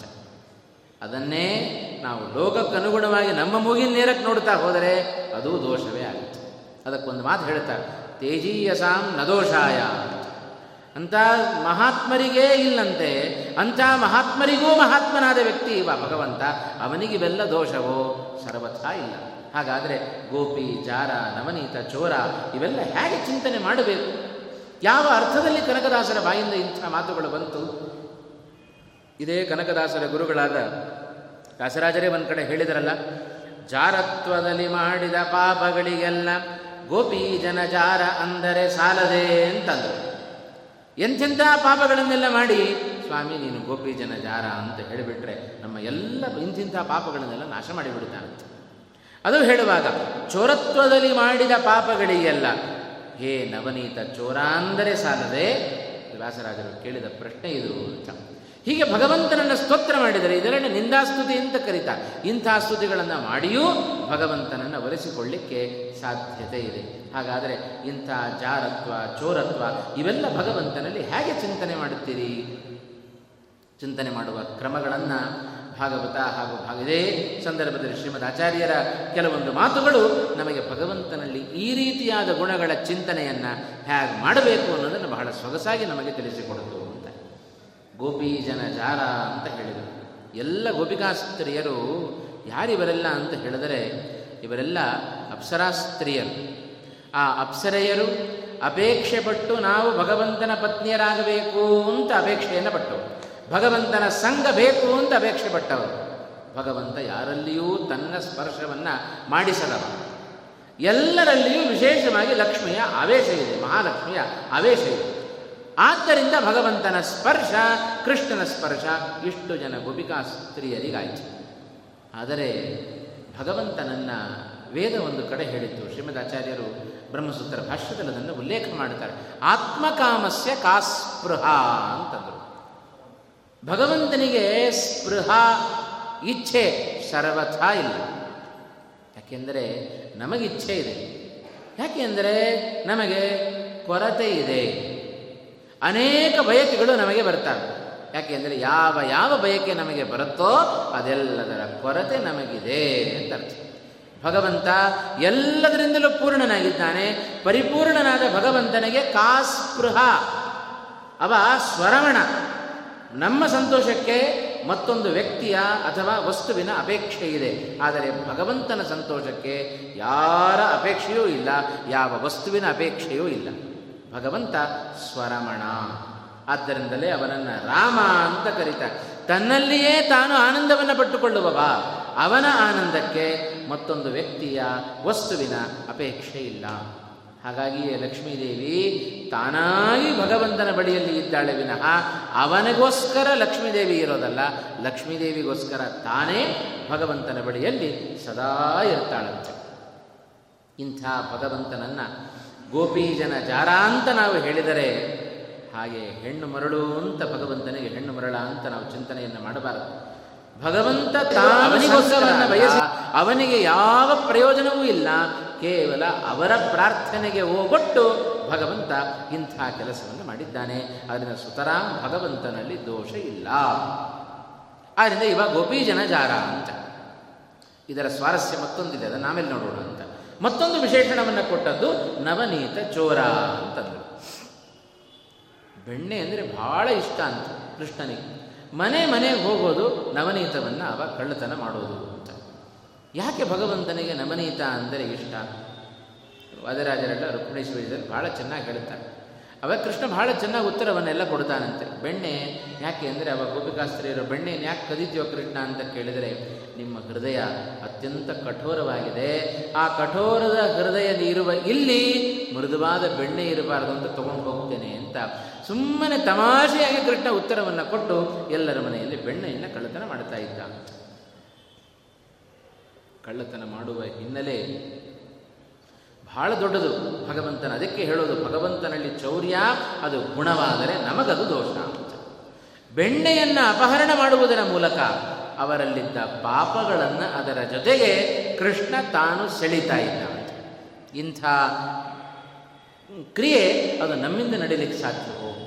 ಹಾಗೇನಾದರೂ ಮಾಡಿ ಇನ್ನೊಂದಿಟ್ಟು ಪಾಪ ಕಟ್ಕೊಳ್ತೇವೆ ವಿನಃ ಮತ್ತೊಬ್ಬರ ಪಾಪವನ್ನು ಕಳೆಯುವ ಸಾಮರ್ಥ್ಯ ನಮಗಿಲ್ಲ. ಆದ್ದರಿಂದ ಕೃಷ್ಣ ಮಾಡಿದ ಅಂತ ಹೇಳಿ ನಾವು ಹಾಗೆ ಮಾಡಬಾರದು. ಅದಕ್ಕೆ ಉಪನಿಷತ್ತು ಹೇಳುತ್ತೆ. ಯದ್ಯದಾಚರತಿ ಶ್ರೇಷ್ಠ, ತತ್ತದೇವ ಇತರೋ ಜನ. ಆದರೆ ಭಗವಂತ ಮಾಡಿದ ಅಂತ ಹೇಳಿ ಅದನ್ನೆಲ್ಲ ನಾವು ಮಾಡಬಾರದು. ಯಾನಿ ಅನವಜ್ಞಾನಿ ಕರ್ಮಾಣಿ, ತಾನಿ ಸೇವಿತವ್ಯಾನಿ. ನಿಮಗೆ ಯಾವುದು ದೋಷ ಅಲ್ಲವೋ ಅದನ್ನು ಹಿರಿಯರಿಂದ ನೀವು ತೆಗೆದುಕೊಳ್ಳ್ರಿ. ಅವರು ಮಾಡಿದ್ದಾರೆ, ಏ ನಮ್ಮ ಗುರುಗಳು ಇವೇನೇನೋ ಮಾಡಿಬಿಟ್ಟಿದ್ದಾರೆ. ಅದನ್ನೆಲ್ಲ ನಾನು ಮಾಡಲಿಕ್ಕೆ ಹೋದೆ ಅಂತಾದರೆ ಅವರು ಮಾಡಿ ಅರಗಿಸಿಕೊಳ್ಳುವ ತಾಕತ್ತು ಅವರಿಗಿದೆಯಪ್ಪ? ನಿನಗಿಲ್ಲ ಅಂತಾದರೆ ನಿನಗೇನು ಯೋಗ್ಯವೋ ಅದನ್ನು ಮಾತ್ರ ನೀನು ಗುರುಗಳಿಂದ ಸ್ವೀಕಾರ ಮಾಡು. ಇದು ಉಪನಿಷತ್ತು ನಮಗೆ ಹೇಳಿಕೊಟ್ಟ ಪಾಠ ಇದು ಅಂತ. ಆ ಹಿನ್ನೆಲೆಯಲ್ಲಿ ಭಗವಂತ ಕಳ್ಳತನ ಮಾಡಿದ ಅಂತ ನಾವು ಮಾಡಲಿಕ್ಕೆ ಹೋದರೆ ಕೃಷ್ಣನನ್ನು ಆದರ್ಶವಾಗಿಟ್ಟುಕೊಂಡು ನಮಗೆ ನೋಡ್ರಿ ಇಂಥದ್ದೇ ಆದರ್ಶವಾಗಿ ಕಾಣಿಸುತ್ತೆ. ಅವ ಹೇಳಿದ ಮಾತುಗಳು ನಮಗೆ ಆದರ್ಶವಾಗಿ ತೋರೋದಿಲ್ಲ ಅಂತ. ಇದೇ ಗೀತೆಯ ಒಂದೊಂದು ಅಕ್ಷರ ಅಕ್ಷರಗಳನ್ನು ನಮ್ಮ ಜೀವನಕ್ಕೆ ಆದರ್ಶವಾಗಿ ಇಟ್ಟುಕೊಂಡ್ಬಿಟ್ರೆ ದುಃಖದ ಸುಳಿವೂ ಇಲ್ಲದಂತೆ ನಾವು ಈ ಸಂಸಾರವನ್ನು ಸುಲಭವಾಗಿ ದಾಟಬಹುದು ಅಂತ ಹೇಳ್ತಾರೆ. ನಮಗೆ ಮಾತುಗಳು ದೂರ. ಅವನಾಡಿದ ಕ್ರಿಯೆ, ಅವನಿಂದ ತೋರಿಸಲ್ಪಟ್ಟ ಚರ್ಯೆ, ಇವುಗಳು ನಮಗೆ ಬಹಳ ಹತ್ತಿರವಾಗ್ತವೆ. ಅದಕ್ಕೆ ಇಂಥ ಗುಣಗಳನ್ನು ಕೃಷ್ಣನಲ್ಲಿ ನೀವು ಅನುಸಂಧಾನ ಮಾಡಿಕೊಳ್ಳಬೇಡ್ರಿ. ಇದೆಲ್ಲ ಅವನಿಗೆ ಗುಣವಾದರೂ ನಮಗದು ದೋಷ ಆಗುತ್ತೆ. ಯಾಕೆಂದರೆ ಭಗವಂತ ಮಾಡುವಂತೆ ಕಳ್ಳತನ ನಮಗೆ ಮಾಡಲಿಕ್ಕೆ ಸಾಧ್ಯ ಇಲ್ಲ. ಆ ಪದಾರ್ಥಗಳ ಜೊತೆಗೆ, ಪದಾರ್ಥ ಅದು ಲೋಕಕ್ಕೆ ಕಾಣುವಂತೆ. ಆದರೆ ಯಾರು ಪ್ರೀತಿಯಿಂದ ಗೋಪಿಕಾಸ್ತ್ರೀಯರು ಕೊಟ್ಟರೆ ಅವರ ಪಾಪಗಳನ್ನು ತಾನು ಕೃಷ್ಣ ಕಸಿತಾ ಇದ್ದ ಅಂತ. ಹಾಗಾಗಿ ಅವನನ್ನು ನವನೀತ ಚೋರ ಅಂತ ನಾವು ಸಂಬೋಧನೆ ಮಾಡಿ ಕರೆದರೆ ಭಗವಂತ ಬಹಳ ಆನಂದ ಪಡ್ತಾನಂತೆ ಇನ್ನೊಂದು ಅರ್ಥ ಇದೆ. ಎಲ್ಲ ಬಿಟ್ಟು ಕೃಷ್ಣ ಪರಮಾತ್ಮ ನವನೀತವನ್ನೇ ಯಾಕೆ ಕದೀತಾ ಇದ್ದ? ಅದಕ್ಕೆ ಕೃಷ್ಣನಿಗೆ ನಾವು ಹೇಳುವಾಗ ನೋಡ್ರಿ ದಧಿ ಕೃಷ್ಣ ಅಂತ ಹೇಳೋದಿಲ್ಲ, ನವನೀತ ಕೃಷ್ಣ ಅಂತ ಹೇಳ್ತೇವೆ. ನವನೀತ ಅಂದರೆ ಬಹಳ ಪ್ರಿಯ ಅಂತೆ ಕೃಷ್ಣನಿಗೆ. ಯಾಕೆ ಅಂದರೆ ಆ ನವನೀತಕ್ಕೆ, ಬೆಣ್ಣೆಗೆ ಅಭಿಮಾನಿಗಳು ಸಾಕ್ಷಾತ್ ವಾಯುದೇವರು. ಒಂದೊಂದು ಪದಾರ್ಥಕ್ಕೆ ಒಬ್ಬೊಬ್ಬರ ಅಭಿಮಾನಿ ದೇವತೆಗಳಿದ್ದಾರೆ. ಕೃತಕ್ಕೆ ಲಕ್ಷ್ಮೀದೇವಿ, ಮಂಡಿಗೆಗೆ ಬ್ರಹ್ಮದೇವರು, ಹಾಗೆ ನವನೀತಕ್ಕೆ ವಾಯುದೇವರು ಅವರು ಅಭಿಮಾನಿಗಳಾಗಿದ್ದಾರೆ. ನೈವೇದ್ಯ ಪ್ರಕರಣ ಸಂಧಿಯನ್ನು ತೆಗೆದು ನೋಡಿದರೆ ಯಾವ ಯಾವ ಪದಾರ್ಥಗಳಿಗೆ ಯಾರ್ಯಾರು ಅಭಿಮಾನಿಗಳು ಅಂತ ಜಗನ್ನಾಥಾಸರು ಬಹಳ ಚೆನ್ನಾಗಿ ಅದನ್ನು ತಿಳಿಸಿಕೊಟ್ಟಿದ್ದಾರೆ. ಹಾಗೆ ಒಂದೊಂದು ಪದಾರ್ಥಗಳಿಗೆ ಒಬ್ಬೊಬ್ಬ ಅಭಿಮಾನಿ ದೇವತೆಗಳಿದ್ದಾರೆ. ನವನೀತಕ್ಕೆ ಯಾರಪ್ಪ ಅಭಿಮಾನಿ ಅಂದರೆ ವಾಯುದೇವರು ನವನೀತಕ್ಕೆ ಅಭಿಮಾನಿ ಅಂತ. ವಾಯುದೇವರು ಅಂದರೆ ಭಗವಂತನಿಗೆ ಅಷ್ಟಿಟ್ಟಲ್ಲ ಮಹಾನ್ ಇಷ್ಟವಾದ ದೇವತೆ ಎಂದರೆ ಅದು ವಾಯುದೇವರು ಏಕೆಂದರೆ ಭಗವಂತನ ಪ್ರಧಾನವಾದ ಪ್ರತಿಬಿಂಬ ಅಂದರೆ ಅದು ವಾಯುದೇವ.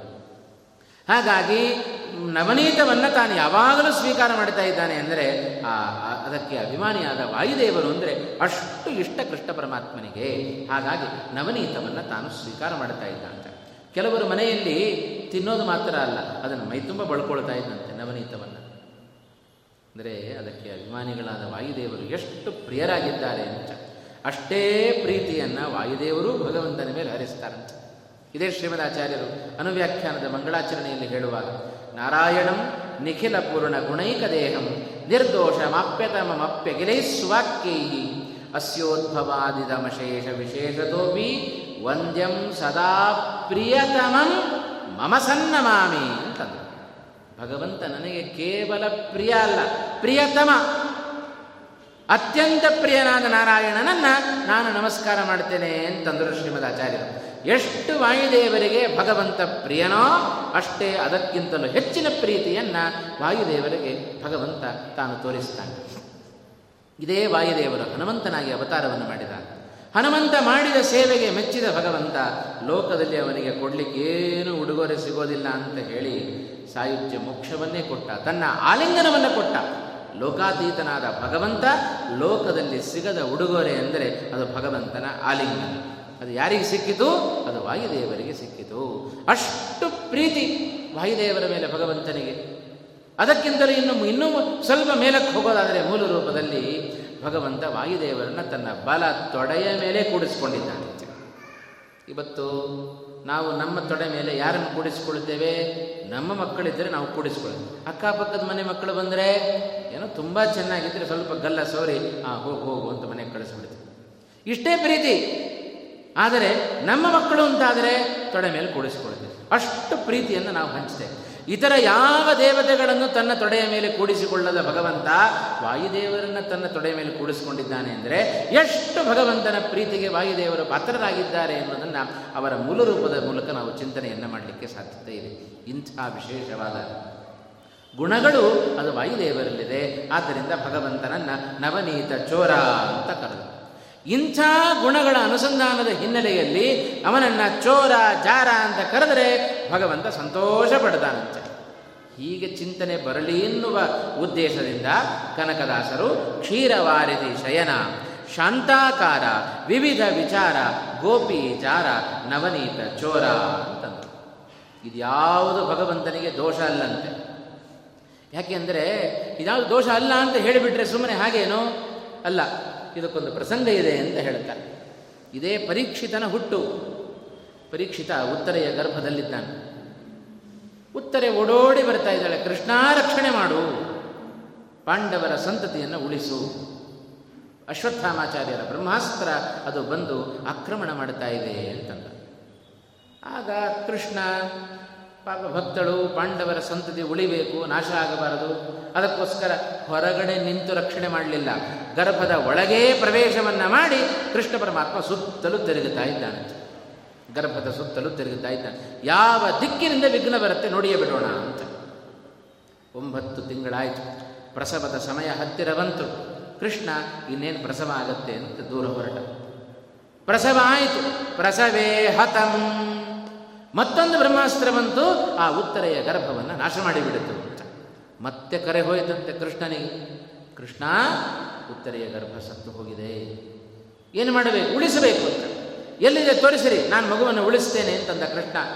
ಅಲ್ಲಿದ್ದವರು ಹೇಳಿದರಂತೆ, ಸಾಯುವವರನ್ನು ಉಳಿಸ್ಬೋದಪ್ಪ. ಸತ್ತೇ ಹೋಗಿದೆ. ಇವನೇ ನೀನೇನು ಉಳಿಸ್ತಿ? ಅಂತಂದ್ರಂತೆ. ಸಾಯುವವರನ್ನು ಬದುಕಿಸುವವರು ಬೇಕಾದಷ್ಟು ಜನ ಸಿಗಬಹುದು ಲೋಕದಲ್ಲಿ. ಸತ್ತವರನ್ನು ಬದುಕಿಸೋದು ನಾನೊಬ್ಬನೇ. ಯಾಕೆಂದರೆ ದೇವಕಿ ನಂದನ ಅಂತ ಶ್ರೀಮದಾಚಾರ್ಯ ದ್ವಾದಶ ಸ್ತೋತ್ರದಲ್ಲಿ ಒಂದು ಕಡೆ ಕರೆದರು. ಯಾಕೆ ಭಗವಂತ ದೇವಕಿಗೆ ಆನಂದವನ್ನು ಕೊಟ್ಟದ್ದು? ಅವಳು ಕಳೆದುಕೊಂಡ ಅವನಿಗಿಂತಲೂ ಮುಚ್ಚ, ಮುಂಚೆ ಹುಟ್ಟಿದ ಆರು ಜನ ಮೃತ ಪುತ್ರರನ್ನು ತೋರಿಸಿದ ವ್ಯಕ್ತಿ ಅವ ಶ್ರೀಕೃಷ್ಣ ಪರಮಾತ್ಮ ತನ್ನ ತಾಯಿಯಾದ ದೇವಕಿಗೆ ಅಂತ. ಆದ್ದರಿಂದ ಭಗವಂತನಿಗೆ ಅಸಾಧ್ಯವಾದದ್ದು ಯಾವುದೂ ಇಲ್ಲ. ಸತ್ತವರನ್ನು ಬದುಕಿಸುವ ತಾಕತ್ತು ಅದು ಭಗವಂತನಿಗಿದೆ. ಎಲ್ಲಿದೆ ಸೂಚಿತ ತೋರಿಸಿರಿ ಅಂತಂದರು. ಕರ್ಕೊಂಡು ಹೋದರಂತೆ ಕೃಷ್ಣನನ್ನು. ನೋಡಿದರೆ, ಆ, ಪಾಂಡವರ ಸಂತತಿ ನಾಶ ಆಗಿದೆ, ಪರೀಕ್ಷಿತ ಕೆಳಗಡೆ ಸತ್ತು ಬಿದ್ದಿದ್ದಾನೆ, ಮಲ್ಕೊಂಡಿದ್ದಾನೆ, ಕೃಷ್ಣ ಹೋಗಿ ಕೂತ ಪರೀಕ್ಷಿತನ ಬಳಿಯಲ್ಲಿ. ಎಲ್ಲರಿಗೂ ಆಶ್ಚರ್ಯ, ಏನು ಕೃಷ್ಣ ಔಷಧಿ ಕೊಡ್ತಾನೆ? ನೋಡಿಯೇ ಬಿಡೋಣ ಏನು ಔಷಧಿ ಕೊಡಲಿಲ್ಲಂತೆ ಕೃಷ್ಣ? ಆ ಮಗುವಿನ ಪಕ್ಕದಲ್ಲಿ ಕೂತು ಅವ ಹೇಳಿದ್ದಿಟ್ಟೆ, ನಾನು ಅವತಾರ ಮಾಡಿದಾಗಿನಿಂದ ನಾನು ಏನೂ ತಪ್ಪು ಮಾಡಲಿಲ್ಲ. ಎಲ್ಲೂ ನಾನು ಕಳ್ಳತನ ಮಾಡಲಿಲ್ಲ. ನಾನು ಚಾ, ಚೋರ ಅಲ್ಲ. ನಾನು ಜಾರ ಅಲ್ಲ. ಎಲ್ಲೂ ಸುಳ್ಳನ್ನು ಹೇಳಲಿಲ್ಲ. ಇದೆಲ್ಲ ಸತ್ಯ ಅಂತಾದರೆ ಮಗು ಬದುಕಲಿ ಅಂತಂದ. ಏನು ಆಶ್ಚರ್ಯ. ಆ ಉತ್ತರೆಯ ಗರ್ಭ ಎಲ್ಲರೂ ತಿಳ್ಕೊಂಡಿದ್ದಾರೆ, ಸತ್ತೇ ಹೋಗಿದೆ ಅಂತ. ಕೃಷ್ಣ ಯಾವಾಗಿಟ್ಟು ಆಣೆ ಮಾಡಿದ್ನೋ ಕೂಡಲೇ ಆ ಉತ್ತರೆಯ ಗರ್ಭ ಮಗು ಬದುಕೇ ಬಿಡಿತು. ಹೀಗೆ ಹೇಳೋದ್ರ ಮೂಲಕ ನಾನು ಏನು ತಪ್ಪು ಮಾಡಿಲ್ಲ ಅಂತ ತೋರಿಸಿಕೊಂಡ ವ್ಯಕ್ತಿ, ಅದಕ್ಕೆ ಹೇಳಿದ ತೇಜೀಯ ಸಾಂ ನದೋಷಾಯ ಮಹಾತ್ಮರಿಗೆ ಲೋಕದ ನಮ್ಮ ಕಣ್ಣಿಗೆ ಕಾಣುವ ಯಾವುದೂ ಕೂಡ ಅವರಿಗೆ ದೋಷ ಆಗೋದಿಲ್ಲ ಇಷ್ಟು ಆಣೆ ಮಾಡುವಾಗ ನಾನು ಚೋರ ಅಲ್ಲ, ನಾನು ಚಾರ ಅಲ್ಲ. ಘಂಟಾಘೋಷವಾಗಿ ಹೇಳ್ತಾ ಇದ್ದಾನೆ ಕೃಷ್ಣ ಪರಮಾತ್ಮ. ಆದರೆ ಅವರ ಮಧ್ಯದಲ್ಲಿ ಅವನ ಬಾಲ್ಯದಲ್ಲಿದ್ದವ ಒಬ್ಬ ಅಲ್ಲೇ ಕೂತ್ಕೊಂಡಿದ್ದಂತೆ. ಕೃಷ್ಣ ಹೀಗೆ ಹೇಳ್ತಾ ಇದ್ದಾನಲ್ಲ, ನಾನೇ ಅವನ ಜೊತೆಗಿದ್ದು ಮನೆ ಮನೆಗೆ ಹೋಗಿ ಕಳ್ಳತನ ಮಾಡಿ ಬಂದಿದ್ದೇನೆ. ತಾಯಿ ಅದರಿಗೆ ಸುಳ್ಳು ಹೇಳಿದ್ದನ್ನು ಬೆಣ್ಣೆ ತಿಂದರೂ ಕೂಡ ತಿಂದಿಲ್ಲ ಅಂತ ಹೇಳಿದ್ದಾನಿವ. ಸುಳ್ಳು ಹೇಳಿಲ್ಲ, ಚಾರ, ಚೋರ ಅಲ್ಲ ಚಾರ ಅಲ್ಲ. ಹೀಗೆ ಹೇಳ್ತಾ ಇದ್ದಾನಲ್ಲ ಭಾಳ ಆಶ್ಚರ್ಯ ಆಯ್ತು. ಪಕ್ಕಕ್ಕೆ ಕರೆದು ಕೇಳಿದ್ದಂತೆ ಯಾಕೆ ಇಷ್ಟು ಧೈರ್ಯದಿಂದ ಹೇಳಿದೆ? ಹೇಗೆ ಹೇಳಿದೆ ನೀನು? ಅಂತ. ಕೃಷ್ಣನು ಅಷ್ಟೇ ಧೈರ್ಯದಿಂದ ಹೇಳಿದಂತೆ. ಹೌದಪ್ಪ, ನಾನು ಆಗೆಲ್ಲ ಮನೆ ಮನೆಗೆ ಹೋದದ್ದು ನಿಜ, ಬೆಣ್ಣೆ ತಿಂದದ್ದು ನಿಜ. ಆದರೆ, ಆದರೂ ನಾನು ಚೋರ ಅಲ್ಲ, ನಾನು ಕಳ್ಳ ಅಲ್ಲ, ನಾನು ತಿಂದದ್ದು ನೀವೆಲ್ಲ ಕದ್ದದ್ದು ಅಂತ. ಯಾಕೆ ಅಂದರೆ, ಈಶಾವಾಸ್ಯಮಿದಂ ಸರ್ವಂ, ಯತ್ಕಿಂಚ ಜಗತ್ಯಾಂ ಜಗದ್ ಇಡೀ ಪ್ರಪಂಚವೇ ಭಗವಂತನ ಮನೆ ನನ್ನ ಮನೆಯಲ್ಲಿ ನಾನು ತಗೊಂಡು ತಿಂದರೆ ಅದು ಕಳ್ಳತನ ಹೇಗಾಗುತ್ತೆ? ಕೃಷ್ಣ ಕೇಳಿದ, ನನ್ನ ಮನೆಯನ್ನು ನಿಮ್ಮ ಮನೆಯಲ್ಲಿ ತಿಳ್ಕೊಂಡು ನೀವು ತಿಂದ್ರಲ್ಲ, ನೀವೆಲ್ಲ ಕದ್ದದ್ದು ನಾನು ತಿಂದದ್ದು ಅಂತ ಕೃಷ್ಣ ಉತ್ತರ ಕೊಟ್ಟಂತೆ. ನಾನು ಆಣೆ ಮಾಡಿದೆ ಅಂತ ನೀನು ಆಣೆ ಮಾಡಬೇಡ, ಬದುಕಿದ ಮಗು ಸತ್ತು ಹೋದಿತ್ತು ಅಂತಂದ ಕೃಷ್ಣ ಪರಮಾತ್ಮ. ಹೀಗೆ ಭಗವಂತನ ಯಾಕಿಷ್ಟು ಧೈರ್ಯವಾಗಿ ಕನಕದಾಸರು ಗೋಪೀಜನ ಜಾರ ನವನೀತ ಚೋರ ಅಂತ ಧೈರ್ಯವಾಗಿ ಹೇಳಿದರು ಭಗವಂತನಿಗೆ ಅಂದರೆ ಇದ್ಯಾವುದು ಭಗವಂತನಿಗೆ ದೋಷ ಅಲ್ಲ, ಇದು ಖಾತ್ರಿ ಕನಕದಾಸರಿಗೆ. ಅದಕ್ಕೆ ಬಾಯಿ ತುಂಬ ಹೇಳಿದರು ಗೋಪೀಜನ ಜಾರ ನವನೀತ ಚೋರ ಈ ಒಂದು ಚಿಂತನೆ ನಮ್ಮಲ್ಲೂ ಕೂಡ ಬರಬೇಕು ಭಗವಂತನ ಆ ವಿಷಯದಲ್ಲಿ ಅನ್ನುವ ನಿಟ್ಟಿನಲ್ಲಿ ಕನಕದಾಸರು ಇಂಥ ಒಂದು ಮಾತನ್ನು ಹಾಕಿ ಈ ಪದ್ಯವನ್ನು ರಚನೆ ಮಾಡಿಕೊಟ್ಟಿದ್ದಾರೆ. ನವನೀತ ಚೋರ. ಜೊತೆಗೆ ಮತ್ತೊಂದು ಮುಂದಿನ ಮಾತು ಚಕ್ರಾಧಾರ ಅಂತಂದರು. ಇಂಥ ಭಗವಂತನ ವಿಚಾರದಲ್ಲಿ ಏನೇನು ಅಪಾರ್ಥಗಳನ್ನು ಮಾಡಿಕೊಳ್ಳಿಕ್ಕೆ ನಮಗೆ ಸಾಧ್ಯತೆ ಇದೆಯೋ, ಅದೆಲ್ಲವನ್ನ ಸೈದ್ಧಾಂತಿಕವಾಗಿ ಶ್ರೀಮದ್ ಆಚಾರ್ಯರ ತಾತ್ಪರ್ಯಕ್ಕನುಗುಣವಾಗಿ ನಾವು ಚಿಂತನೆ ಮಾಡ್ತಾ ಮಾಡ್ತಾ ಹೋದರೆ ಅದು ಅಪಾರ್ಥವನ್ನು ಕೊಡೋದಿಲ್ಲ ಅದು ಸಾರ್ಥಕ ಆಗತ್ತೆ. ಭಗವಂತನ ಗುಣಗಳ ಚಿಂತನೆಯನ್ನು ಮಾಡಿದ ಕ್ಷಣಗಳು ನಮ್ಮ ಜೀವನದಲ್ಲಿ ಅದು ಸಾರ್ಥಕವಾಗ್ತವೆ ಅಂತ. ನಂತರದಲ್ಲಿ ಮತ್ತೊಂದು ವಿಶೇಷಣವನ್ನು, ವಿಶೇಷಣದಿಂದ ಭಗವಂತನನ್ನು ಕರೆದದ್ದು ನವನೀತ ಚೋರ ಚಕ್ರಾಧಾರ. ಚಕ್ರ ಅಂದರೆ ಭಗವಂತ ನಾರಾಯಣ. ಅವ ಚಕ್ರವನ್ನು ಧಾರಣೆ ಮಾಡಿದ್ದಾನೆ. ಭಗವಂತ ಮಾಡಿದ ಚಕ್ರಕ್ಕೆ ಹೆಸರು ಅದು ಸುದರ್ಶನ ಅಂತ ಗೊತ್ತಿದೆ ನಮಗೆ ಅಂತ. ಚಕ್ರಾಧಾರ. ಇದೇನಪ್ಪ? ಆಶ್ಚರ್ಯ ಏನಿದೆ ಇದರಲ್ಲಿ? ಹೌದು, ಭಗವಂತ ಚಕ್ರವನ್ನು ಧಾರಣೆ ಮಾಡಿದ್ದಾನೆ. ಅದರಿಂದ ಅವನನ್ನು ಚಕ್ರಾಧಾರ. ಇಷ್ಟೇ ಚಿಂತನೆ ಹೋಗಿಬಿಟ್ರೆ ಕೂಡಲೇ ನಾವು ಎದ್ದು ಬಿಡುತ್ತೇವೆ. ಚಕ್ರಾಧಾರ ಅನ್ನುವ ನಾಲ್ಕು ಅಕ್ಷರ ನಮ್ಮ ಬಾಯಿಂದ ಬಂತು ಅಂತಾದರೆ ಸ್ವಲ್ಪ ಒಂದು ಐದು ನಿಮಿಷ ಆದರೂ ನಾವು ಆ ಚಿಂತನೆಯಲ್ಲಿ ತೊಡಗಿರಬೇಕು. ಅದರ ಹಿನ್ನೆಲೆಯಲ್ಲಿ ಕನಕದಾಸರ ಮಾತು ಬಂದಿದೆ. ಏನದು ಚಕ್ರಾಧಾರ ಅಂತ ಹೇಳಿದರು. ಆ ಭಗವಂತ ಧಾರಣೆ ಮಾಡಿದ ಚಕ್ರ ಅದು ಸಾಧಾರಣ ಅಲ್ಲ. ಸಾಕ್ಷಾತ್ ಲಕ್ಷ್ಮೀದೇವಿ ದುರ್ಗಾ ರೂಪ ಏನಿದೆ ಲಕ್ಷ್ಮೀದೇವಿಯ ರೂಪ, ಆ ದುರ್ಗಾ ರೂಪದಿಂದ ಅಭಿಮನ್ಯವಾದ ಚಕ್ರ ಅದು ಭಗವಂತನ ಸುದರ್ಶನ ಚಕ್ರ. ಚಕ್ರವನ್ನು ಭಗವಂತ ತಾನು ಧಾರಣೆ ಮಾಡಿದ್ದಾನೆ ಅಂತ ಹೇಳಿದರೆ ದುರ್ಗಾರೂಪಳಾದ ಲಕ್ಷ್ಮೀದೇವಿಗೆ ತಾನು ಆಶ್ರಯನಾಗಿದ್ದಾನೆ ಅಂತ ಅರ್ಥ. ಈ ಒಂದು ಹಿನ್ನೆಲೆಯಲ್ಲಿ ದಾಸರ ಮಾತನ್ನು ನಾವು ಅನುಸಂಧಾನಕ್ಕೆ ತಂದುಕೊಳ್ಳಬೇಕಂತೆ ಇನ್ನೊಂದು ವಿಚಾರವನ್ನು ನಾವು ನೋಡೋದಾದರೆ ಭಗವಂತ ಚಕ್ರಾಧಾರ ಅಂತ. ನಮಗೆ ಕೈಯಲ್ಲಿ ಚಕ್ರ ಹಿಡಿದವ ಅಂತ, ಚಕ್ರಪಾಣಿ ಅಂತ ಭಗವಂತನನ್ನು ನಾವು ಕರಿತೇವೆ. ನಮಗನ್ಸುತ್ತೆ ಕೈಯಲ್ಲಿ ಏನಾದರೂ ಆಯುಧ ಹಿಡಿದು ಹಿಡ್ಕೊಂಡ್ರೆ ಖಾಲಿ ಕೈಯಲ್ಲಿ ಹೋದರೆ ಎಲ್ಲೋ ರಾತ್ರಿಯಲ್ಲೋ ಒಬ್ಬರೇ ಹೋಗ್ತಾ ಇರ್ತೇವೆ. ಖಾಲಿ ಕೈಯಲ್ಲಿ ಹೋದರೆ ಬೇಡ, ಯಾರಾದರೂ ಬಂದಾರೋ ನಮ್ಮನ್ನು ತೊಂದರೆ ಮಾಡಿ. ಅದಕ್ಕೆ ಏನಾದರೂ ಒಂದು ಆಯುಧ ಕೈಯಲ್ಲಿ ಹಿಡ್ಕೊಂಡ್ರೆ ನಮಗೆ ಸಿಗೋದು ಏನೋ ಚಾಕುನೋ ಇನ್ನೇನೋ ಸಣ್ಣ ಪುಟ್ಟ ಆಯುಧಗಳನ್ನು ಹಿಡ್ಕೊಂಡು ಹೋದರೆ ಏನಿಲ್ಲಪ್ಪ, ಆ ಆಯುಧ ನೋಡಿ ಹೆದರ್ಕೊಂಡು ಓಡ್ ಹೋಗ್ತಾರೆ. ಹಾಗೆ ನಾವು ಆಯುಧವನ್ನು ಹಿಡಿದದ್ದು ಯಾಕೆ? ನಮ್ಮ ರಕ್ಷಣೆಗೋಸ್ಕರ. ಹಾಗೆ ಭಗವಂತನು ಕೂಡ ಚಕ್ರವನ್ನು ತಾನು ಧಾರಣೆ ಮಾಡಿದ್ದಾನೆ. ಯಾಕಪ್ಪ ಅಂದರೆ ಅವನಿಗೆ ಬೇಕಾದಷ್ಟು ಜನ ಶತ್ರುಗಳಿದ್ದಾರೆ. ಶತ್ರುಗಳಿಂದ ಪಾಪ ಭಯ ಕೃಷ್ಣನಿಗೆ. ಅದಕ್ಕೆ ಅವ ಧಾರಣೆ ಮಾಡಿದ್ದಾನೆ. ಆದ್ದರಿಂದ ಅವನನ್ನು ಚಕ್ರಪಾಣಿ ಕರೀರಿ ಬೇಡ ಅಂತ ಹೇಳೋದಿಲ್ಲ. ಆದರೆ ಯಾರಿಗೋಸ್ಕರ ಧಾರಣೆ ಮಾಡಿದ್ದಾನೆ? ಏನೋ ಅಪಾರ್ಥವನ್ನು ಕಲ್ಪನೆ ಮಾಡಿಕೊಳ್ಳಿಕ್ಕೆ ಒಂದು ಸಾಧ್ಯತೆ ಇದೆ. ಅದಕ್ಕೋಸ್ಕರ ಧಾರಣೆ ಮಾಡಿದ್ದಲ್ಲ. ಅವ ಅಭಯಾಂತ ಕರೆಸಿಕೊಂಡವ. ಅಭಯಂ ಪ್ರತಿಷ್ಠಾಂ ವಿಂದತೆ. ಯಾರು ಬ್ರಹ್ಮಜ್ಞಾನಿಯೋ ಅವ ಅಭಯನಾಮಕನಾದ ಭಗವಂತನನ್ನು ಹೊಂತಾನೆ ಅಂತಂತೂ ಉಪನಿಷತ್ತು. ಭಗವಂತನಿಗೆ ಅಭಯ ಅಂತ ಹೆಸರು. ಎಲ್ಲರ ಭಯವನ್ನ ಹೋಗಲಾಡಿಸುವವ ಅಂತ ಒಂದರ್ಥ. ಆದರೆ ತನ್ನಲ್ಲಿ ಭಯ ಇಲ್ಲದವ ಅಂತ ಮತ್ತೊಂದರ್ಥ ಅಂತ.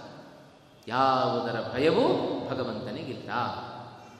ಇದೇ ಮೊನ್ನೆ ಉದಾಹರಣೆ ಕೊಟ್ಟಂತೆ ಎಷ್ಟು ರಾಕ್ಷಸರು ದೈತ್ಯರು ಸಂ ಎದುರುಗಡೆ ಬಂದರೂ ಭಗವಂತ ನಿರ್ಭಯನಾಗಿ ಯುದ್ಧವನ್ನು ಮಾಡ್ತಾನೆ ಯಾಕೆ ಅಂದರೆ ಯಾವ ಅಸ್ತ್ರಶಸ್ತ್ರಗಳು ಭಗವಂತನಿಗೆ ಏನೂ ಮಾಡೋದಿಲ್ಲ. ಮೊನ್ನೆ ಹೇಳಿದಂತೆ ಶತ್ರುಗಳು ಬಿಟ್ಟ ಬಾಣಗಳು ಭಗವಂತನ ಮೈಗೆ ಬಂದು ತಗುಲಿದರೆ ಹೂ ಬಂದು ನಮ್ಮ ಮೈ ಮೇಲೆ ಬಿದ್ದರೆ ಹೇಗಾಗುತ್ತೋ ನಮಗೆ ಅನುಭವ ಅದರಂತೆ ಭಗವಂತನಿಗೆ ಆಗ್ತಾ ಇತ್ತು. ಯಾಕೆ ಹೆದರಬೇಕು? ಎಷ್ಟು ಬೇಕಾದರೂ ನೀವು ಪುಷ್ಪವೃಷ್ಟಿ ಮಾಡಿರಿ, ಮಾಡಿಸ್ಕೊಳ್ತಾ ಇರ್ತೇವೆ ಅಂತ. ಕೆಲವರಿಗೆಲ್ಲ ಮಾಡ್ತೇವೆ ನೋಡಿ. ಅನೇಕ ಜನ, ಅನೇಕ ಬಾರಿ ಯತಿಗಳಿಗೂ ಪುಷ್ಪವೃಷ್ಟಿ ಮಾಡೋದುಂಟು. ಕೆಲವರಿಗೆ ಕೆಲವೊಮ್ಮೆ ಗೃಹಸ್ಥರಿಗೂ ಪುಷ್ಪವೃಷ್ಟಿಯನ್ನು ಮಾಡೋದುಂಟು. ಅರಳು ಹಾಕ್ತೇವೆ ನೋಡಿ. ಅರಳು ಹಾಕೋದು, ಪುಷ್ಪವನ್ನು ಹಾಕೋದು. ಏನಾದರೂ ಸ್ವಾಮಿಗಳು ಬಂದಾಗ ಬಹಳ ಖುಷಿಯಿಂದ ಗೌಜಲ್ಲಿ ಅರಳು ಹಾಕಿದರೆ, ಬೇಡ್ರಿ, ಕಲ್ಲು ಹಾಕ್ತಾ ಇದ್ದೀರಲ್ಲ ಅಂತಂತಾರೆ. ಏನೂ ಆಗೋದಿಲ್ಲ. ಅನಾಯಾಸವಾಗಿ ಅದನ್ನು ಸ್ವೀಕಾರ ಮಾಡುವಂತೆ.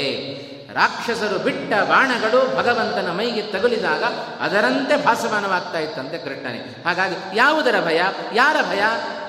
ಎಲ್ಲರ ಭಯವನ್ನು ಹೋಗಲಾಡಿಸುವವ ಅವನನ್ನು ಅಭಯಾಂತ ನಾವು ಚಿಂತನೆ ಮಾಡಿದರೆ ನಮ್ಮ ಭವ ಭಯವನ್ನೇ ದೂರ ಮಾಡುವ ತಾಕತ್ತದು ಭಗವಂತನಿಗಿದೆ. ಆದ್ದರಿಂದ ಅವನನ್ನು ಅಭಯ ಅಂತ ಚಿಂತನೆ ಮಾಡಿರಿ. ಆದ್ದರಿಂದ ಭಗವಂತ ಚಕ್ರವನ್ನು ಧಾರಣೆ ಮಾಡಿದ್ದಾನೆ ಅಂತ ಹೇಳಿದರೆ ಅವನ ರಕ್ಷಣೆಗೋಸ್ಕರ ಧಾರಣೆ ಮಾಡಿದ್ದಲ್ಲ, ಭಕ್ತರ ರಕ್ಷಣೆಗೋಸ್ಕರ ಧಾರಣೆ ಮಾಡಿದ್ದಾನೆ ಅಂತ. ಅದಕ್ಕೆ ಒಳ್ಳೆಯ ಉದಾಹರಣೆ, ಅಂಬರೀಷನ ಕಥೆಯನ್ನು ಕೇಳಿದರೆ ನಮಗದು ಸ್ಪಷ್ಟ ಆಗುತ್ತೆ. ಭಗವಂತ ಚಕ್ರವನ್ನು ಧಾರಣೆ ಮಾಡಿದ್ದು ಯಾತಕ್ಕೋಸ್ಕರ?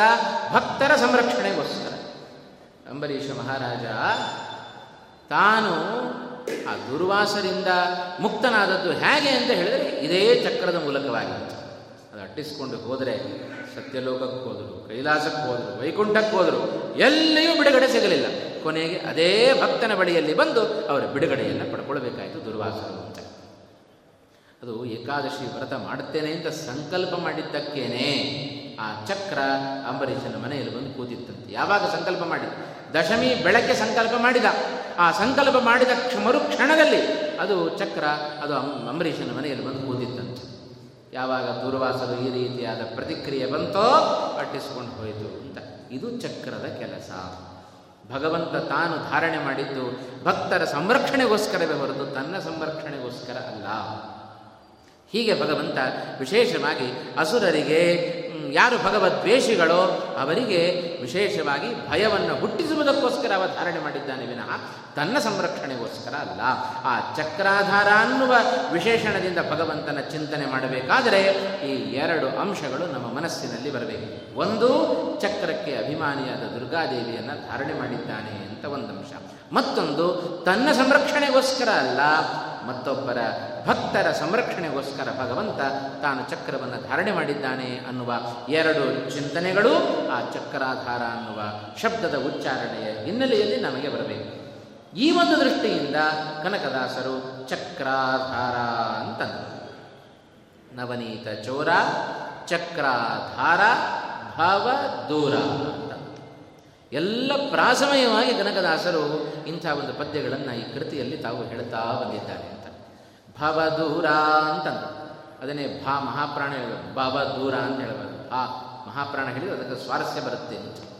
ಭಗವಂತನನ್ನು ಭವದೂರ ಅಂತ ಚಿಂತನೆ ಮಾಡೋದರ ಮೂಲಕ ಭಗವಂತ ಶ್ರೀಮದ್ ಆಚಾರ್ಯರ ಬಹುಮುಖ್ಯ ಸಿದ್ಧಾಂತ ಭಗವಂತನ ಬಗ್ಗೆ ಹೇಳುವಾಗ ಭಗವಂತ ಭವ ದೂರ ಅಂದರೆ ನಿತ್ಯ ಮುಕ್ತ ಅಂತರ್ಥ ಎಲ್ಲಿಯವರೆಗೆ ನಮಗೆ ಸಂಸಾರ? ಮೋಕ್ಷಕ್ಕೆ ಹೋಗುವವರೆಗೆ ನಮಗೆ ಸಂಸಾರ. ಎಲ್ಲಿಯವರೆಗೆ ನಮಗೆ ಲಿಂಗದೇಹ ಭಂಗ ಆಗೋದಿಲ್ಲವೋ ಅಲ್ಲಿಯವರೆಗೂ ಎಲ್ಲರೂ ಸಂಸಾರಿಗಳು ಅಂತ ಕರೆಸಿಕೊಳ್ತಾರೆ. ಭಗವಂತ ಹಾಗೂ ಲಕ್ಷ್ಮೀದೇವಿ ಇವರಿಬ್ಬರೂ ನಿತ್ಯ ಮುಕ್ತರಾಗಿದ್ದಾರೆ ಆದ್ದರಿಂದ ಇವರನ್ನು ಭಗವಂತನನ್ನ ಭವ ದೂರ ಅಂತ ಕರೆದರು ಕನಕದಾಸರು.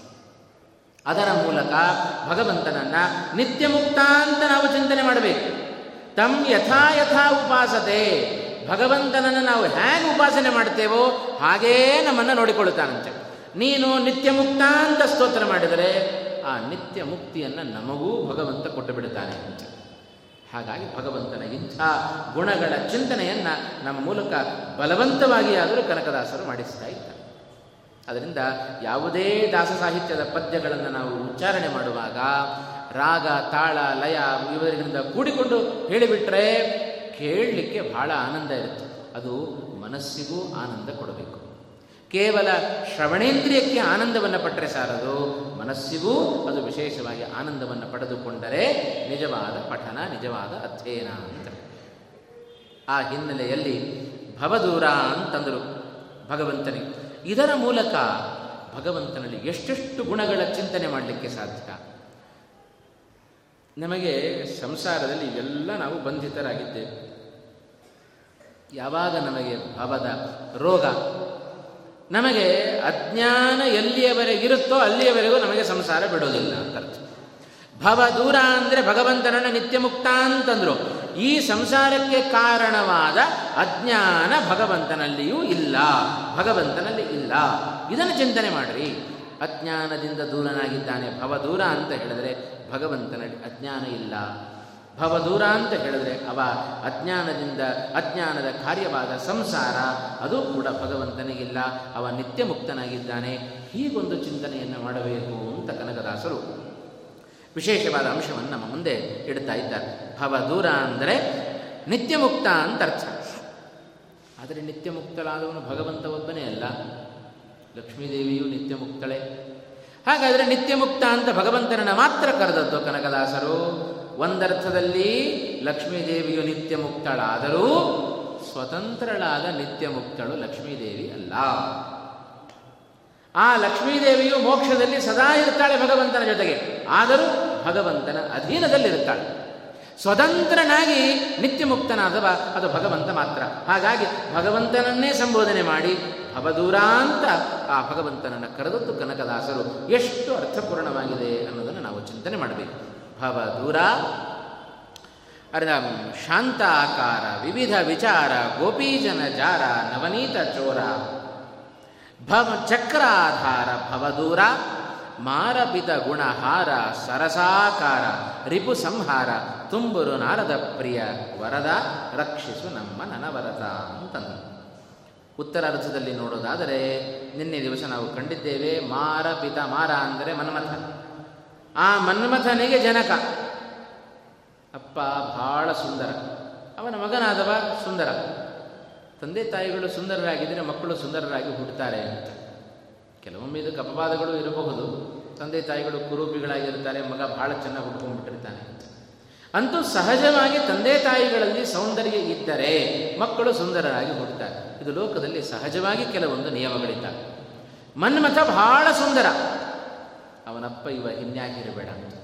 ಆದರೆ ಸಾಕ್ಷಾನ್ ಮನ್ಮಥ ಮನ್ಮಥ ಅಂತಂತಾರೆ ಅದನ್ನ ಮನ್ಮಥ ಪಿತ ಅಂತ ಹೇಳಿದರೆ ಆ ಭಗವಂತ ಮನ್ಮಥನಲ್ಲಿಯೇ ಮಾರ ಪಿತ ಅಂದರೆ ಮನ್ಮಥನಿಗೆ ಜನಕ, ಆ ಮಾರ ಮನ್ಮಥನಲ್ಲಿ ಬೇಕಾದಷ್ಟು ಸೌಂದರ್ಯ ಇದೆ. ಅವನಿಗೆ ತಂದೆ ಇವ ಅಂತಾದರೆ ಅವನಿಗಿಂತಲೂ ಅನಂತಪಟ್ಟು ಸೌಂದರ್ಯ ಅದು ಭಗವಂತನಲ್ಲಿದೆ. ಎಷ್ಟು ಸೌಂದರ್ಯ ಇದೆ ಅಂತ ಹೇಳಿದರೆ ಪೂರ್ವಾರ್ಥದಲ್ಲಿ ಕೃಷ್ಣನನ್ನು ಕೊಂಡಾಡಿದರೆ ಉತ್ತರಾರ್ಥದಲ್ಲಿ ರಾಮನನ್ನು ಕೊಂಡಾಡ್ತಾ ಇದ್ದಾರೆ ಕನಕದಾಸರು. ಮಾರಪಿತ ಅಂತ ಹೇಳೋದರ ಮೂಲಕ ರಾಮನಲ್ಲಿ ಎಷ್ಟು ಸೌಂದರ್ಯ ಇದೆ ಅಂತ ಹೇಳಿದರೆ, ಯಾರೂ ಒಂದು ದಿವಸ ರಾಮನನ್ನು ನೋಡದೆ ತಾವು ರಾತ್ರಿಯಲ್ಲಿ ಕಣ್ಣು ಮುಚ್ಚುತ್ತಾ ಇರಲಿಲ್ಲ. ಎಲ್ಲರ ಮನಸ್ಸನ್ನು ಸೆಳೆಯುವ ಆ ಒಂದು ನೋಟ, ಅದು ರಾಮಚಂದ್ರನ ನೋಟ, ರಾಮನ ಸೌಂದರ್ಯ. ಅವ ಮಿಥಿಲಾಪಟ್ಟಣಕ್ಕೆ ಬಂದರೆ ಎಲ್ಲ ಮಿಥಿಲಾಪಟ್ಟಣದ ಜನತೆ ಅಕ್ಕಪಕ್ಕದಲ್ಲಿ ನಿಂತುಕೊಂಡಿದ್ದಾರೆ. ಏನು ಸೌಂದರ್ಯ ಏನು ಸೌಂದರ್ಯ? ವಿಶ್ವಾಮಿತ್ರರು ಅನೇಕ ಬಾರಿ ಬಂದಿದ್ದಾರೆ ವಿದೇಹನಗರಕ್ಕೆ ಆದರೆ ಈಗ ಬಂದಿದ್ದಾರಲ್ಲ ಎಲ್ಲರೂ ಊರಿನ ಜನ ಊರು ಹೊರಗೆ ಬಂದಿದ್ದಾರೆ. ಯಾಕೆಂದರೆ ವಿಶ್ವಾಮಿತ್ರರನ್ನು ನೋಡಲಿಕ್ಕಲ್ಲ, ಅವರ ಜೊತೆಗೆ ಬಂದ ರಾಮಲಕ್ಷ್ಮಣರನ್ನು ನೋಡಲಿಕ್ಕೆ. ರಾಮ ಅಷ್ಟು ಸುಂದರ. ಅವ, ಅವನನ್ನು ಕರ್ಕೊಂಡು ಜನಕ ಮಹಾರಾಜ ಅರಮನೆ ಕಡೆ ಹೊರಟಿದ್ರೆ ಅಕ್ಕಪಕ್ಕದಲ್ಲಿ ನಿಂತ ಜನತೆ ಮಾತನಾಡಿಕೊಳ್ತಾ ಇದ್ದಾರೆ. ನಮ್ಮ ಸೀತೆ ಬಹಳ ಸುಂದರಿ. ಅಂಥ ಸುಂದರಿಯಾದ ನಮ್ಮ ಸೀತೆಗೆ ಗಂಡ ಅಂದರೆ ಇವನೇ ಆಗಬೇಕು. ಯಾಕೆಂದರೆ ಅವನೊಂದು ಪಣ ಇಟ್ಟಿದ್ದಲ್ಲ. ಬಿಲ್ಲನ್ನು ಮುರಿಬೇಕು, ಶಿವಧನಸ್ಸನ್ನು ಮುರಿಬೇಕು ಅಂತ. ಅಪ್ಪ ಈ ರಾಮಚಂದ್ರ ಮುರಿಯುವಂತೆ ಆಗಲಪ್ಪ ನಮ್ಮ ಸೀತೆಗೆ ಅನುರೂಪನಾದ ವರ ಅಂದರೆ ಇವನೇ. ಯಾಕೆಂದರೆ ಅವಳಿಗಿಂತಲೂ ಹೆಚ್ಚು ಸೌಂದರ್ಯ ಅದು ರಾಮನಲ್ಲಿ ಕಾಣ್ತಾ ಇತ್ತು. ಆದ್ದರಿಂದ ಇವನನ್ನ ಮಾರಪಿತ ಅಂತ ಕರೆದರಲ್ಲ ಕನಕದಾಸರು.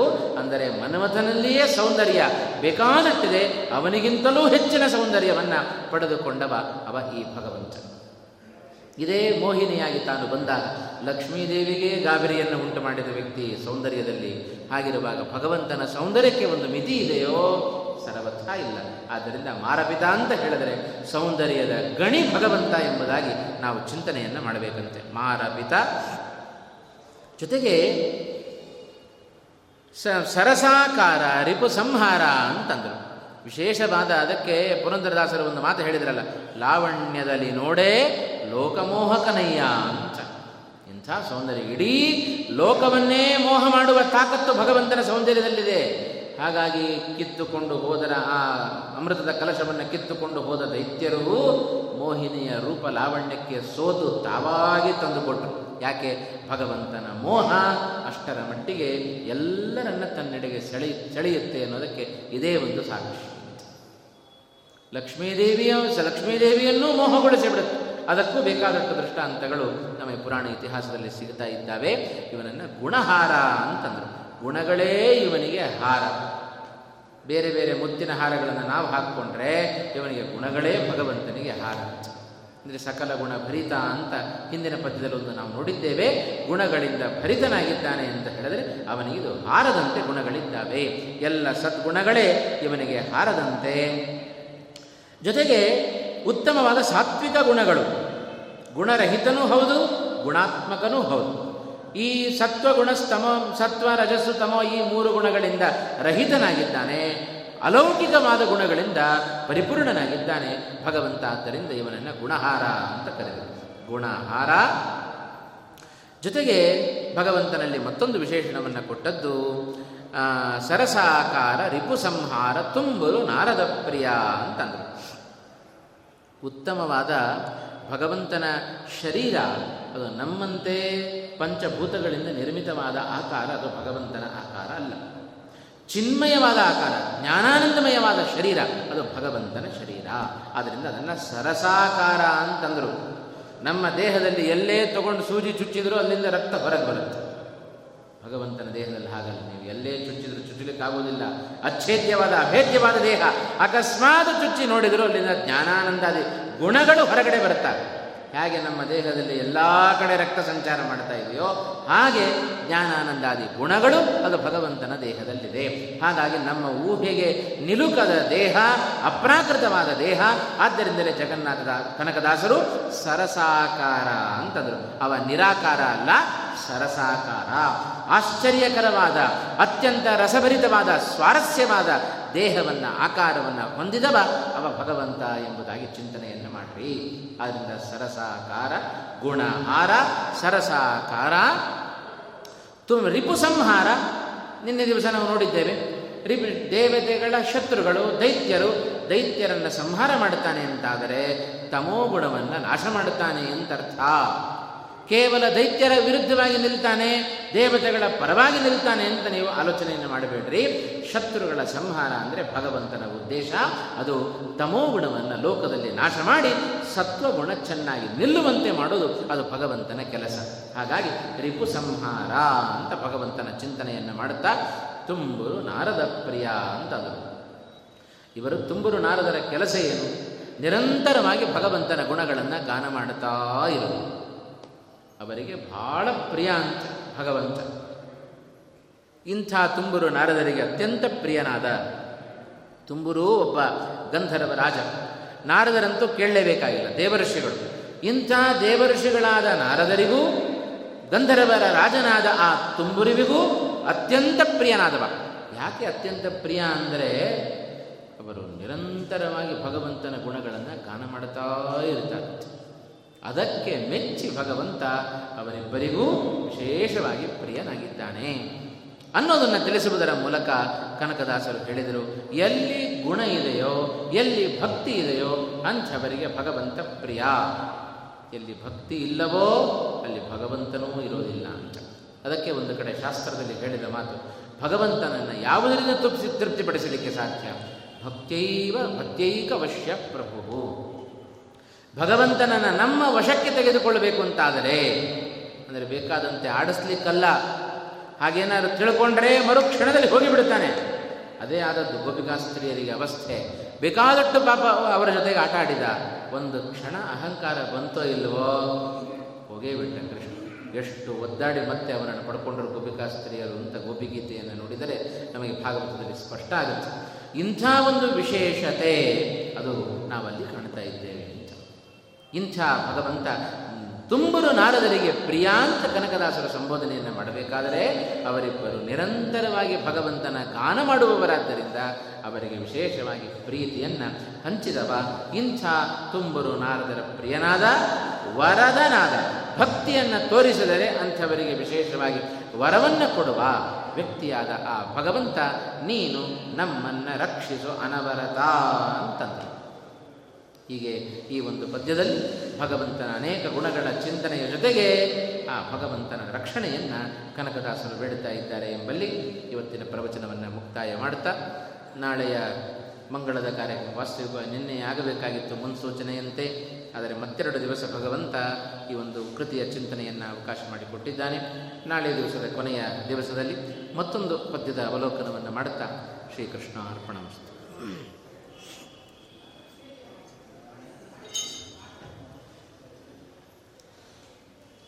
the